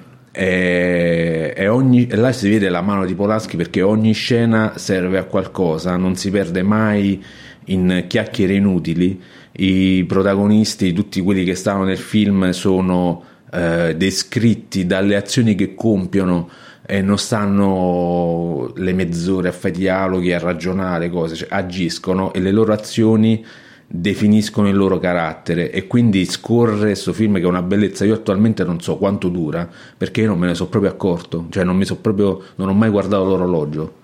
E arrivi alla fine che dici cazzo lo rivedrei da capo eh, avrei visto un film di 5 ore e non me ne sarei accorto lo stesso. Dura 2 ore e un quarto. Tipo. Eh, io, io non l'avrei mai detto. La cosa, la cosa figa che avrei detto un'ora cose... e mezza. Per che esempio. 2019, ragazzi. Sì, no, eh, le sì. cose più interessanti di questo film sono gli aspetti più interessanti, secondo me, sono i personaggi e l'ambientazione. I personaggi sono. Cioè, c'è un, un proprio un carosello di personaggi assurdi, incredibili e super affascinanti, anche quelli che appaiono per pochi secondi, c'è un casting incredibile, sono delle facce e correlate da, delle, insomma, da dei personaggi, come diceva Enrico, delle azioni, delle cose che li, li dipinge in maniera uh, indimenticabile. E l'ambientazione di questo fine 1800 tra i, comunque gli ufficiali, la Francia, l'esercito, i servizi segreti e come era, cioè i servizi segreti di quell'epoca lì, quindi come vengono gestite tutte le investigazioni, le, eh, le lettere trafugate, le, mm, insomma, tutte le varie, sì, varie operazioni le, che fanno. Le, no? le, mm, come si chiama? La, l'agenzia segreta francese praticamente la, la, principale, la principale cosa, loro intercettano le lettere eh, che ne so, buttate nei cestini degli alberghi dove stavano le spie e loro si mettevano là e ricostruivano i pezzi perché le lettere erano strappate. O cioè l'attività principale essere, era questa. Anche quelle che dovevano essere ancora consegnate, che le aprivano senza rovinare il sigillo, esatto. poi le risigillavano. Serie, fa vedere tutta una serie di operazioni iper affascinanti e la fotografia è molto interessante perché è tutto fotografato con grandangoli. Eh, un po' tipo la favorita tipo la favorita, stavo dicendo quello, esatto. non così estremo però sempre c'è questo gioco di grandangoli, sempre da farti vedere ben presenti dove sono ambientate le situazioni, la cura nel dettaglio delle scenografie. Di super e poi proprio la luce, sì, a fuoco, eccetera. Sì, sì, sì, sì, sì. Ed è, è, all'inizio fa un po' strano però ti cala in quella situazione in una maniera secondo me molto efficace quindi riesce a farti soprattutto pure per, le, per, la messa in scena originale. innanzitutto la fotografia nel senso di luci che c'è questa fotografia plumbea tutto il tempo claustrofobica perché poi all'interno quando stai all'esterno è sempre nuvoloso quando stai all'interno non si riescono mai a aprire le finestre c'è Dujardin che prova sempre a aprire le finestre del suo ufficio non ci riesce perché sono bloccate entra nei pozzi le finestre sono sempre chiuse. Quindi c'è questa ah, l'anima atmosfera del simbolismo sta cosa. C'è questa esatto questa cosa opprimente e, e poi soprattutto la cosa che fanno adesso di solito nella fotografia è nuvoloso, è, è brutto tempo, faccio la fotografia blu, e c'è il sole, faccio la fotografia ocra. Invece qua no, qua la fotografia è perfetta, sempre neutra. è sempre neutra e, e ti, ti, cala perfettamente nel, in quell'atmosfera là e poi c'è, io, vabbè, io non so nessuno perché Polaschi è un mostro sacro, io sono a merda. Però dentro di me segretamente pensavo, ok, mo lo aspetto al varco Polaschi, perché ultimamente ha fatto sempre film chiusi dentro quattro pareti. E mo qua deve uscire fuori. E come gira fuori dalle quattro pareti? Gira ovviamente perché io sono una merda e lui è un mostro sacro, lui gira in una maniera strepitosa perché esci fuori e stai a Parigi nel 1800, girano a cavallo, sui bordi delle strade c'è la merda di cavallo, vera per esempio, questa a me è una cosa che mi ha colpito molto. Perché chi è che ti fa del pianista, se te li ricordi? Eh, vabbè, eh, ma eh, lo so, però eh, qua comunque era passato un po' di tempo, ho detto ma magari... Io segnalo due cose di questo film, sono d'accordo su tutto quello che hanno detto Paolo e Enrico. Dal punto di vista del um, politico mi ha colpito molto la storia di questo personaggio che è imperterrito anche contro se stesso va alla ricerca della verità, alla ricerca della verità senza un personaggio tutto d'un pezzo, senza farsi intimidire da nessuno. È un continuo superamento di un ostacolo, è un continuo avere degli ostacoli che davanti cercano di fermare questo tuo percorso verso la verità, la parte etica vera del, della sua ricerca, eh, persone che continuamente ti intimidiscono, ti intimidiscono, ti intimidiscono hai paura anche per la tua stessa vita per, e tu vai avanti pur di trovare la verità è una cosa che ho trovato mm. fantastica. Cioè io sono sempre amante di questi personaggi tutti d'un pezzo. E poi un'altra cosa che mi ha colpito tantissimo lo dicevo un po' nella nostra chat uh, del podcast è il lavoro che è stato fatto sui suoni. È un lavoro mostruosamente bello perché i suoni sono valorizzati in una maniera incredibile. C'è ogni tipo di scricchiolio dei pavimenti, delle sedie, le persone che I prendono panni, i panni che strusciano, la, la, carta, la, carta. Pre, la carta presa in mano, i passi e le, le chiavi, i chiavistelli. Tutto enfatizzato, tutto è, presente. No, eh ma non sì. è enfatizzato nel senso Pre, no, che volevo dire è presente. Sì, sì, perché là secondo sei me lì, sei lì, il suono sì. è impressionante. Poi mi fa ridere che Enrico nella nostra chat dice ecco, beh, se, se valorizzi tanto il suono in un film, la prima cosa che ti viene in mente è come guardare una bella donna e parlare solo del naso, insomma, no? E in realtà devo dire che No, effettivamente poi fatto, dopo che l'ho visto ci ho fatto caso pure io a sta cosa, ma secondo me è, è, anche una scelta politica nel senso che la ricerca della verità è sempre una cosa che è pesante da affrontare e quindi ogni gesto, ogni azione lui te lo fa sentire e te lo fa pesare e ti dà quella gravità del, che ti, ti rende una, la gravità della situazione. C'è una scena in chiesa in cui lui deve trovare un informatore, diciamo così, e lui è seduto ai banchi, silenzio e si sentono solo i passi della gente che cammina. C'è sul marmo, cioè si sentono, i materi- si sentono solo i materiali. Cioè è una cosa impressionante. Affascinante da morire. Eh, ma poi sta cosa, questo e questa particolare co- delle finestre eh sì. È, è, figo, cioè perché banalmente è lui che vuole fare luce su qualcosa e non riesce perché qual- c'è qualcosa che glielo impedisce. Esatto, ma il, il fatto del, del, film che è politico, poi se uno, uno, ce lo può vedere o non ce lo può vedere, qua è un po', un po di più, cioè, qua è, è un po' più dichiarato ma non politico come pensiamo tutti, destra, sinistra, cioè no, quel, quella, quella, politica là è gossip, cioè non è politica, la politica con la P maiuscola riguarda il potere, cioè come si comporta eh, chi ha il potere.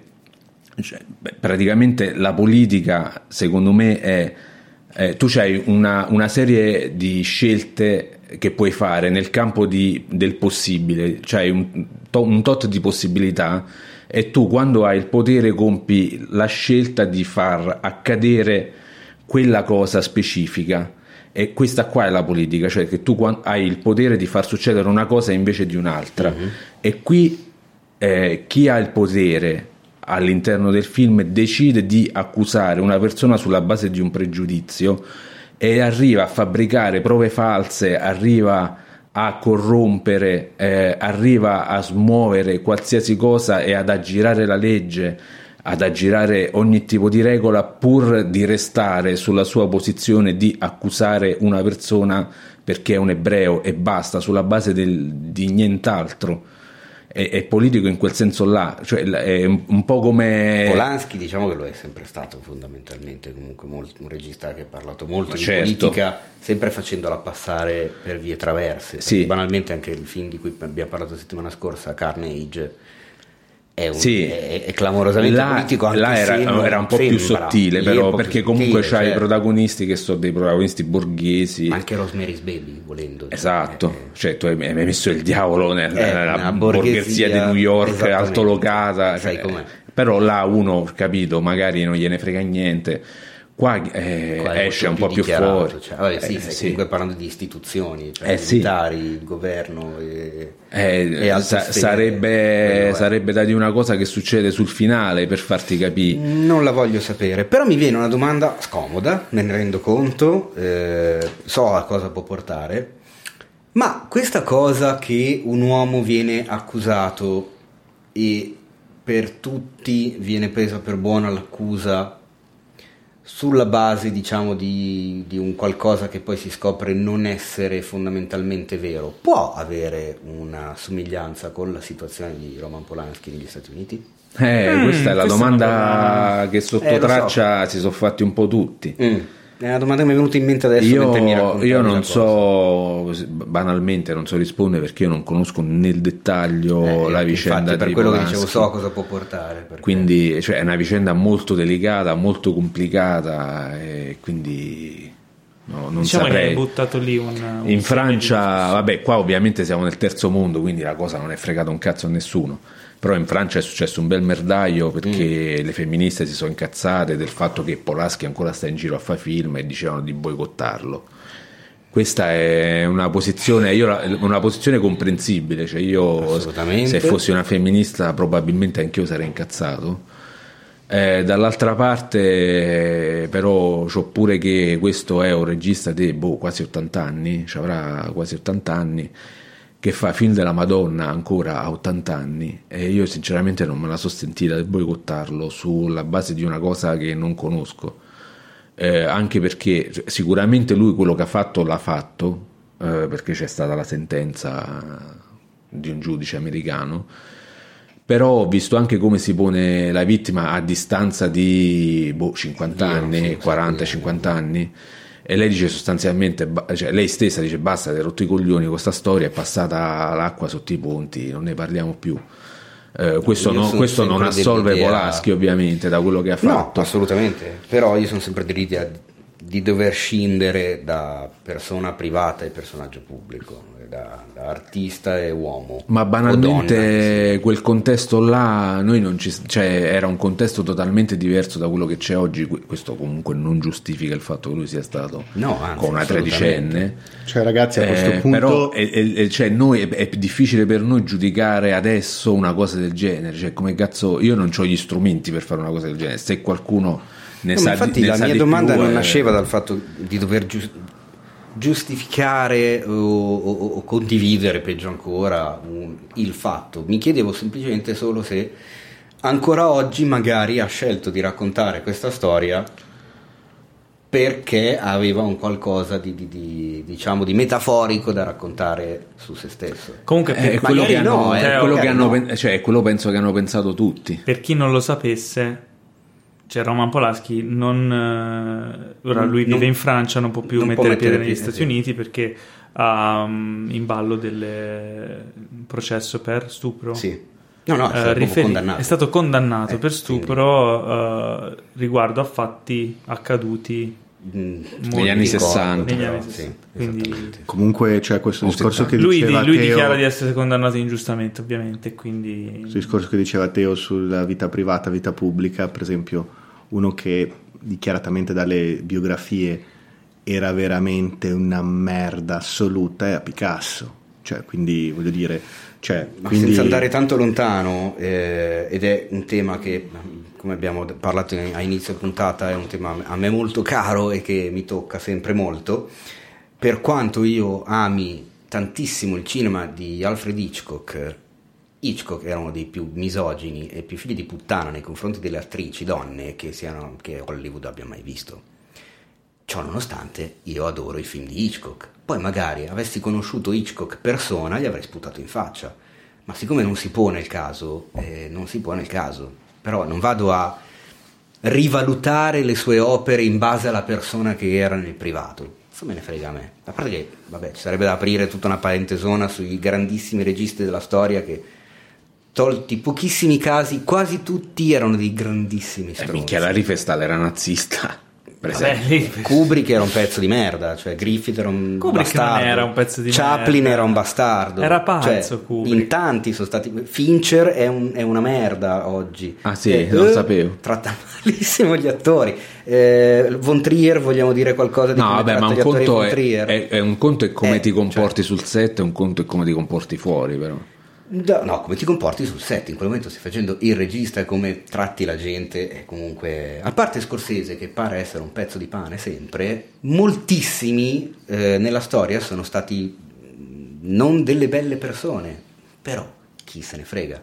E non delle belle persone, ci metto sia lo stronzo che ti tratta male, sia eh, Vabbè, quello che ne faceva di peggio. Di ecco. lì a, a, stuprare. No, ma sicuramente c'è un universo incredibile però, in mezzo, però io sono ancora... Se giudichiamo diciamo, fi- i film di Polanski... No, certo, cioè, quando parli di un film di Polanski non, non che puoi Polanski ogni volta anche... fuori le sue vicende personali, non c'ha senso. Se, eh, se ci fai caso comunque Polanski non viene cioè da anni ormai non viene trattato benissimo dalla critica, cioè questo qui è un film validissimo Uh, eppure non è che sta riscuotendo. È grandi... stato un po' bastonato, ma secondo me ma perché molti è per, eh, c'è una certa influenza di ovviamente eh sì. questi fatti privati. Vabbè, al di là di questo, c'è un altro film eh, di cui vogliamo parlare che ha visto Pietro che si chiama Belle Époque. La Belle Époque. La Belle Époque. Bello, bellissima, Bella epoca. bellissima commedia francese di Nicolas Bedot. E niente, un film con uh, Auteuil, giusto? Pronuncia? Da- Daniel Auteuil. Daniel Auteuil e la storia è molto carina, fondamentalmente è la storia di una coppia di settantenni in cui lui è un fumettista, è un fumettista famoso, molto poco affascinato dalla, eh, dalla tecnologia, dai cellulari, dalla vita diciamo moderna e la moglie è una psicanalista eh, annoiata dal marito noioso invece. Mm. E per casi particolari, eh, Euteuil partecipa a una sorta di eh, esperienza in cui può rivivere eh, un gio- in un'epoca storica una giornata e lui sceglie di rivivere il giorno 1970, nel 1974 eh, il giorno in cui in un pub incontrò sua moglie quando si innamorarono per la prima volta. Ah, ok. E Io pensavo che la Belle Époque fosse in realtà riferito alla Belle La Belle Époque era il pub dove si incontrarono ah, okay, a Lione nel perfetto. 74. Quindi si vive negli anni 70. Ma tutto è un gioco è montato da Dio, girato da Dio, per certi versi ricorda pur essendo commedia e meno drammatico, eh, Eternal Sunshine in the, spot, in the Spotless, Spotless Mind, Mind sì. esatto. Per la il, no, il, nostro amico titolista sconsiderato ha chiamato Se mi lasci ti esatto, esatto, ricorda un po' questa cosa. Ehm, poi ci sono tutta una serie di giochi di ruolo che vengono fuori di equivoci e di eh, sottintesi sui giochi di coppie, nel senso che il, il creatore di questa possibile, di, di, questo diciamo così, parco dei divertimenti eh, utilizza come ehm, eh, moglie della, di, di, di, del personaggio che quindi la moglie sarà giovane il, il, il personaggio rimane vecchio perché certo. utilizza la sua attrice principale che è, una, è, la sua fidanzata quindi ci sono tutta una mm. serie mm. di, di, giochi tra l'altro l'inventore di questa e creatore di questo parco dei divertimenti controlla live attraverso gli specchi magici quello che succede ed è una continua danza tra i rapporti di coppia, i rapporti d'amore, tra quello che succede, tra le gelosie, veramente girato benissimo, montato divinamente con dei, col, col, col montaggio crea dei colpi di scena uno dopo l'altro, è veramente brillante ed è bello riconoscersi nella storia d'amore che ognuno di noi ha avuto perché alla fine la cosa bella è che tutti noi pensiamo che le nostre storie d'amore siano uniche e sono ovviamente uniche perché sono le nostre però sono tanto uguali alle storie d'amore di tutti perché le dinamiche di coppia, le gelosie, le, le, le libertà, le richieste sono uguali dappertutto e quindi ti ritrovi veramente straconsigliato. Molto bene. La Belle Époque. Io posso Ma fare una, un attimo un... una domanda su questo. È un film del 92? No, no, no, è uscito adesso. È uscito adesso? Perché no, stavo, come stavo... te ne esci che è un film, film 92, perché stavo guardando su IMDb ed è, è stato rilasciato adesso ma no non credo ah no forse 1992 è il titolo originale no sì, sì, Paolo, Belle Époque. Paolo, Vabbè, io ripeto vabbè, la richiesta di prima, voglio il numero del tuo pusher. Esatto. Ma il mio pusher, il mio pusher ce l'ho qui in mano. Eh. Vabbè, che, vabbè, che È IMDB. Ok, allora niente, cosa volevi aggiungere Enrico? Eh sì, no, che prima abbiamo sfiorato la cosa, ma non eh, vorrei fare un passo indietro. Abbiamo sfiorato la cosa, ma non, eh, poi non abbiamo spiegato. Riguardo? De, riguardo l'ufficiale e la spia, che è il titolo italiano del film di Polaschi, chiamato così probabilmente perché per attrarre un no, pubblico ma anche, più anche generalista. in inglese The Officer and the Spy. Ah, ok, si vede che hanno fatto il titolo internazionale così. Eh, in realtà il film è, fran- è francese e si chiama J'accuse, J'accuse sì. perché era il titolo del, della lettera di Emile Zola, della Bravo. lettera di Emile Zola, di, di Emile Zola che scrisse sull'Aurore, che era un giornale socialista dell'epoca, dove appunto accusava il governo francese di aver fatto quello che ha fatto, cioè aver... Che eh, imprigionato ingiustamente. Quindi effetti... il famoso Jacques, che è comunque entrato nel linguaggio comune, esatto. non solo francese, perché è diventato un modo di dire anche in Italia. Sì, esatto. Muovere un è riferito, è riferito, a questo episodio. E infatti non si è capito perché da noi non l'hanno lasciato. Da Jacques. noi effettivamente avrebbero potuto lasciarlo perché è una roba che studiamo a scuola e l'avremmo ricollegato. No, poi, poi, si sente Jacques. Cioè, sì, c'è usato. È, è anche un modo di certo, dire. Certo, certo, Però tra l'altro mi, mi dai, mi lanci la palla per, per rispondere a una domanda domanda che ci eravamo fatti un po' di puntate fa, visto che è ancora in sala adesso, anzi è uscito da poco in sala, eh, Le Mans la grande sfida, sì. ok? Ci chiedevamo come mai eh, Ford Le v Mans Ferrari, 66. Le Mans 66 la grande sfida, sì. come mai non è stato chiamato Ford v Ferrari, che è il titolo americano? Ho scoperto il perché. Perché in realtà erano un po' così, un po' amici, ma un non troppo, amici. quindi non era esatto, versus. Cioè, invece di BS hanno messo Il titolo gliel'ha dato in America, sì, in America sì, però eh, fuori dal territorio americano e quindi anche in UK viene chiamato Le Mans 66 per una questione di diritti, perché sfruttare il nome Ford e il nome Ford si può usare, ma il nome Ferrari, come, perché siccome è un brand o forse anche Ford perché viene usato nei termini del brand, richiede una serie di licenze che mh, era complicato poi avere in tutti i territori e quindi eh, gli hanno cambiato il titolo. Com- in, compresa l'Italia. In, un'altra cosa è che Le Mans, eh beh, compresa l'Italia, è una questione... Sì. Un, altro, un, altro fattore è che Le Mans come eh, gara in America non lo conosce nessuno Nessuno sa cosa sia Le Mans, cioè allora, pochissimo. Aspetta, ah, sì. Tu lo sai meglio di me, che sei in Europa negli Stati Uniti tanto quanto me negli Stati Uniti non conoscono niente che Nemmeno accada fuori dagli Stati esatto. Uniti. Cioè, quindi che, che cazzo cosa parliamo? Quindi o lo chiamavano A malapena sanno dov'è il Canada del Messico e ce li hanno uno sotto uno sopra. O lo chiamavano una gara tipo NASCAR. esatto. Indianapolis 66. Indianapolis di 24 ore 66. Esatto. Sì, oppure era, non era il caso. Quindi eh, invece in Europa Le Mans è un un Beh, evento direi. più che conosciuto, insomma, non solo dagli esperti, cioè dagli amanti dei motori, ma anche diciamo abbastanza... che da tutti quelli che hanno un quoziente intellettivo di non è una questione sopra lo di zero, è una, una cifra positiva sopra un MacBurger. Diciamo che in, in, Europa, in Europa prima o poi nella tua vita l'avrai sentita nominare le mani, eh, aver sì. visto cos'è, ti avranno spiegato che è una gara di 24 ore, però questo è il motivo del cambio di titolo che c'è. Ma pensate, io prima o poi comunque lo becco. Eh. Eh, lo. Io continuo a ribadire, sì, io continuo a ribadire, perché magari qualcuno di quelli che ci ascolta conosce qualcuno, che conosce qualcuno, che conosce qualcuno, che conosce quello, uno di quelli che danno i titoli ai film. Io ci voglio arrivare e voglio invitarlo qua, ma non per non per insultare, non voglio minacciare, non è una minaccia, ma è una reale curiosità che ho sì, da una vita. Vogliamo indagare nei suoi meccanismi mnemonici. No, non solo, tipo... voglio sapere come funziona la cosa, quali sono le libertà, i diritti che un, è che più una un distributore si può prendere nel momento in cui acquista i diritti di distribuzione di un film, dove può arrivare, se può inventarsi quello che vuole, perché si fa chi lo decide, in quanti sono, allora, quanto tempo volta, prima lo Teo, si decide. C'è un sacco di domande. La prossima volta che collaboreremo con una distribuzione per promuovere qualche film, metti nelle clausole ok noi facciamo questa promozione però, però... vogliamo intervistare per il podcast il vostro titolista. Per esempio quello di Le ragazze di Wall Street che ci può anche business stare. is business. Ma business is business. Eh lo so ma lo chi so. cazzo che è? che cazzo è? Ma perché? Cioè ma già c'hai le ragazze di Wall Street che più o meno ti fa capire il mood Beh, che ragazzi, ricalca allora... The Wolf of Wall Street ma business is business ne abbiamo, ne abbiamo a parte parlato... gli yuppie di merda di Milano ma chi è che usa questo linguaggio? gli so. ma credo neanche a Milano si così ma sì quelli Uè, business esatto. is business devi fare girare il beat, devi fatturare, capito?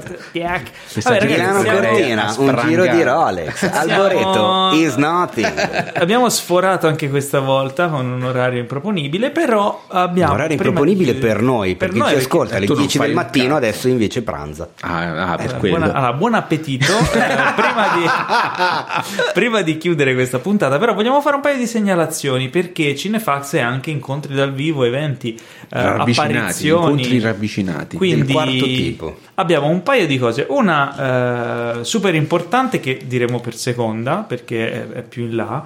Una invece super imminente che sarà eh, questo 30 novembre, quindi tra un paio di giorni, quindi siete proprio in tempo i primi che ci ascoltano, che sarà la presentazione a Milano del libro I veri fantasmi di Mattia Victor Laszlo 88 Ferrari e Boban Pesov, eh, a cui eh, sarò presente per moderare una discussione a tema tema Marvel contro il cinema, una cosa del genere, però sarà, sarà, un evento divertente, sarà molta interazione, eccetera. Ci sarà tra l'altro anche la presentazione del libro Confessions di Don Alemanno e si terrà a Milano al Polignani Loft al Zaia Naviglio Grande 38, ingresso interno alla corte, quindi se siete in zona eh, il 30 venite a trovarci. Corte... Ingresso inter- inter- interno alla corte significa che bisogna venire nota... vestiti con esatto, il mantello, esatto, con la favorita. Esatto, assolutamente. Devi essere annunciato col bastone. Esatto.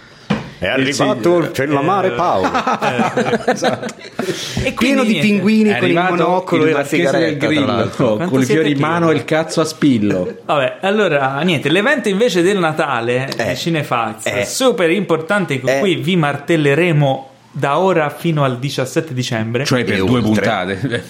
e oltre. E oltre e uh, l'avevamo già annunciato? No, l'avevamo annunciato solo ai pochi, ai pochi, fortunati che erano presenti al nostro ultimo evento che era RT Presento Serie. Esatto. Avevamo annunciato proprio così con un fil di voce che il prossimo evento sarebbe stato il film di Natale per eccellenza, no, il secondo film di Natale per eccellenza. No, il film di Natale per eccellenza per quanto riguarda Italia gli italiani, esatto. Italia In particolare allora, Mediaset. Quindi non sto parlando di Die Hard, ma sto parlando di Una poltrona per due. Esattamente. Finalmente proiettato in sala, in lingua originale, per goderne come non avete mai goduto prima. Ovviamente a seguire la proiezione Cinefx Live e registrazione della puntata del podcast con il sottoscritto Teo, eh, il Paolo Cellammare e qualche ospituccio a sorpresa con il quale stiamo chiudendo un po' di accordi in questi giorni. Henry, Ancora vieni anche tu? Dire.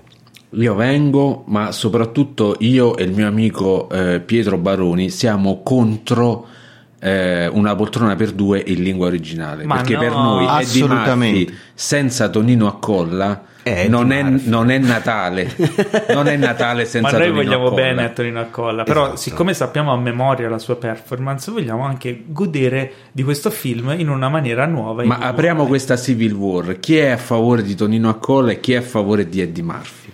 Eh, non c'è niente da fare, il format è questo, ragazzi. Quindi venite pronti a queste regole che vi autoimponete. Quindi 17 dicembre, ore 19.30, una poltrona per due al City Life Anteo di Milano. Ah, bellissimo! Quindi non siamo più in un'arena uh, all'aperto, no, anche non siamo, più, non siamo esatto. più in cuffia. Quindi no. godremo anche dell'audio 5 canali. Non lo so, poi il film, il film mi sa che è mixato stereo. E si però, potrà ridere a. Uh, però siamo in una insomma, sala nuova del, del, City Life, bellissimo cinema. Esattamente. Sarà una, sarà una, figata. Andate a prenotarvi immediatamente il posto. A su, Milano, ovviamente. A Milano. Andate a prenotarvi il posto su movieday.it, dove tra l'altro potete scoprire che questa volta non ci siamo limitati a Milano, perché se volete una, la proiezione di una poltrona per due stile Cinefx anche nella vostra città, aspetta, aspetta, potete farlo. Vuoi dire che l'evento non è solo per chi sta a Milano e dintorni? No. L'evento con noi presenti sì perché non abbiamo ancora il dono dell'ubiquità, ma ci stiamo lavorando. Ci stiamo lavorando, ci però stiamo se lavorando. volete vedere una poltrona per due presentato da cinefx.it potete farlo anche nella vostra città perché Movie Day ha circa mille sale cinematografiche, 300 cinema per mille sale. E quindi magari la potete trovare vicino alla vostra città, come ha già fatto il cinema teatro Colbe di Venezia Mestre, Figo. che ce l'ha in programma per il 24 dicembre alle 21.15 come ce l'ha in programma il cinema Iris di Messina, il cinema Il Nuovo di La Spezia e ne stanno arrivando altre. Io nei prossimi giorni vi aggiornerò, vi terrò aggiornati sui social, eh, ci sarà anche Quindi, il podcast fino a che arriviamo lì. Chiaramente puntata... noi non ci saremo ovunque, noi siamo a Milano al City Life Anteo, ma l'evento è in tutta Italia questa volta. Però se provassimo ad andare in live su Instagram mentre facciamo la, la cosa? Non sarebbe male, però poi non nelle so altre città dovrebbero avere tutti il telefonino in mano mentre sono al cinema. o se no, una, no, beh, però un'altra cosa potrebbe essere che ci pagano vitto e alloggio per tutti e noi andiamo in vacanza a presentare il film. facciamo il, un poltrona eh, per due tour. Però esatto. solo, solo, solo in eh, posti dove si mangia pane, bene. Pandoro, eh, lasagne, cose, eh, robe natalizie. No, comunque, a parte gli scherzi. Uh, sapete cosa potete fare? Siccome tutti gli eventi che ci saranno organizzati, al di là dell'evento diciamo principale che sarà a Milano al City Life, saranno in date differenti probabilmente, non saranno tutti in sincrono, anche se spero che qualcuno sia in sincrono. Il giorno dopo verrà pubblicata online sul podcast la puntata relativa all'evento, come abbiamo fatto negli eventi passati, quindi dopo aver visto la vostra proiezione in sala, se non siete a Milano, potrete ascoltare comunque, immaginando di essere lì con noi, anche quello che è successo. E sentire il nostro odore. Esatto, ma se sarete tra i fortunati che riusciranno ad accaparrarsi il biglietto, perché vi, vi invito comunque a correre a comprarli perché l'ultima volta sono esauriti esauriti in pochi esatto. giorni eh, e i posti sono limitati. Um, se sarete tra i fortunati ad essere lì con noi, ci saranno gadget, ci saranno non, esatto, la possibilità non di interagire. Com- come le altre volte, i primi 20 che si presenteranno in sala riceveranno una simpatica cartolina eh, ricordo della serata dove sul retro c'è un indovinello da scardinare, la risposta è all'interno del film e il primo che scriverà sul sito la risposta giusta all'indovinello, vincerà il premietto in palio per la serata che sarà ovviamente a tema film eh, in questione. Io Comunque volevo perché... chiudere dicendo una cosa, mm. che secondo me questo film è l'esempio perfetto del sequel riuscito meglio del primo film. Eh? Perché una poltrona per due piace a tutti, una poltrona per non l'ha visto nessuno. Cavolo. Hai ragione. Perché hai dovuto finire così male questo podcast? Eh, stavamo andando tanto ma bene. Ma non è il sequel di Una poltrona per? Teo, una poltrona io, per due. Io adesso voglio vedere una poltrona no. per. E non si trova più. L'hanno fatto sparire no. la circolazione. Faceva, era talmente brutto che non si trova più. Però vedi, per vedi facendo... come Eddie Murphy non perde le gambe in Vietnam, vedi come Louis Winthorpe riesce a diventare quello che, che è, vedi la fortuna dei fratelli Duke Però, Però sai questa cosa qua la depositerei all'SAI per sicurezza. Il prequel, qualcuno, cioè, una poltrona per. Però tu ci scherzi, ma stanno per chiudere la trilogia con una poltrona per tre. Ah. Ah, no, è vero. Anche perché, visto che lo vedremo in lingua originale, il titolo originale del film è Trading, Trading Places, Places, cioè scambiandosi di posto. Eh, ma anche all'interno un trading, bel gioco perché, di parole. Esatto, eh, perché il trading delle, dello stock delle Intraducibile azioni, in italiano. Eh, sarebbe trading online uh, dei posti. Mm, bah, no. No, perché non esisteva il trading online all'epoca. Eh, no. Un film come quello adesso Scambio di posti, ma scambio può, eh, sta anche per scambio nel mercato azionario, quindi il trading. Mercato di scambio. Eh. La borsa dei posti. La borsa dei posti. No, che brutto, mia. madonna. Vabbè. Comunque Ragazzi, il nostro amico titolista ha i posti qui, eh. della borsa. E lo sai cosa è giunto? Lo so, purtroppo. Il momento tanto odiato. E non abbiamo dato la risposta, nonostante Quale fosse risposta? la puntata 42. Ah, la risposta. La risposta. 42. Beh. Quindi 17 dicembre non una poltrona per due e adesso è il momento dei saluti. Ma fatevi un favore, iscrivetevi e fateci un favore, diffondete il podcast come un disease come una malattia. Come un... Mamma mia. Eh? Ma che, perché questa... Ma perché sta qua? Mi ha fatto venire il, il prurito adesso. Rimanete aggiornati su tutto quello che è cinema anche seguendo il sito cinefax.it che bello è questo sito, eh? Proprio bello. Anche, anche a me piace. Non, non mi racconti più le rubriche del sito. Non, Hai ragione. Non ci tieni. La prossima puntata ci racconterai di una delle rubriche. Va bene, e inoltre seguitelo su Instagram perché Teo è un uh, affissionato dei social e pubblica sempre un sacco di cose interessanti, tipo quiz. Eh, divertenti Cinefax, Cinefax cose simpatiche. Strano, vero? Pensavo di sette. Mm, Mi manca tanto il quiz time. At cinefax.it, mentre... Eh, ma ne facevi di più. Eh, c'avevo più tempo, zio.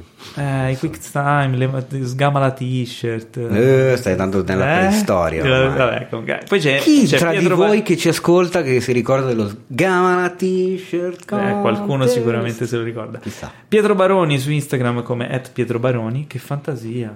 Eh, Enrico at... Tribuzio su Instagram come at Enrico Tribuzio, o, fantasia. Oppure a cena d'Artrucido. A cena d'Artrucido mi piace di più. Paolo Cellamare su Instagram come at Paolo, Paolo Cellamare. Cellamare questa è una figata, eh? Mentre Teo Yusufiano su Instagram come at ilteino o sì. at cinefax.it.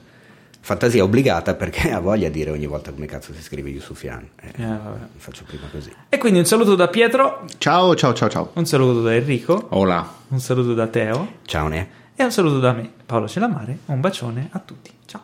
No, il tuo bacione non lo vogliamo. Chiusura di merda. Eh, oh, eh, si fa un po' più. Ma dai, un po' più di entusiasmo.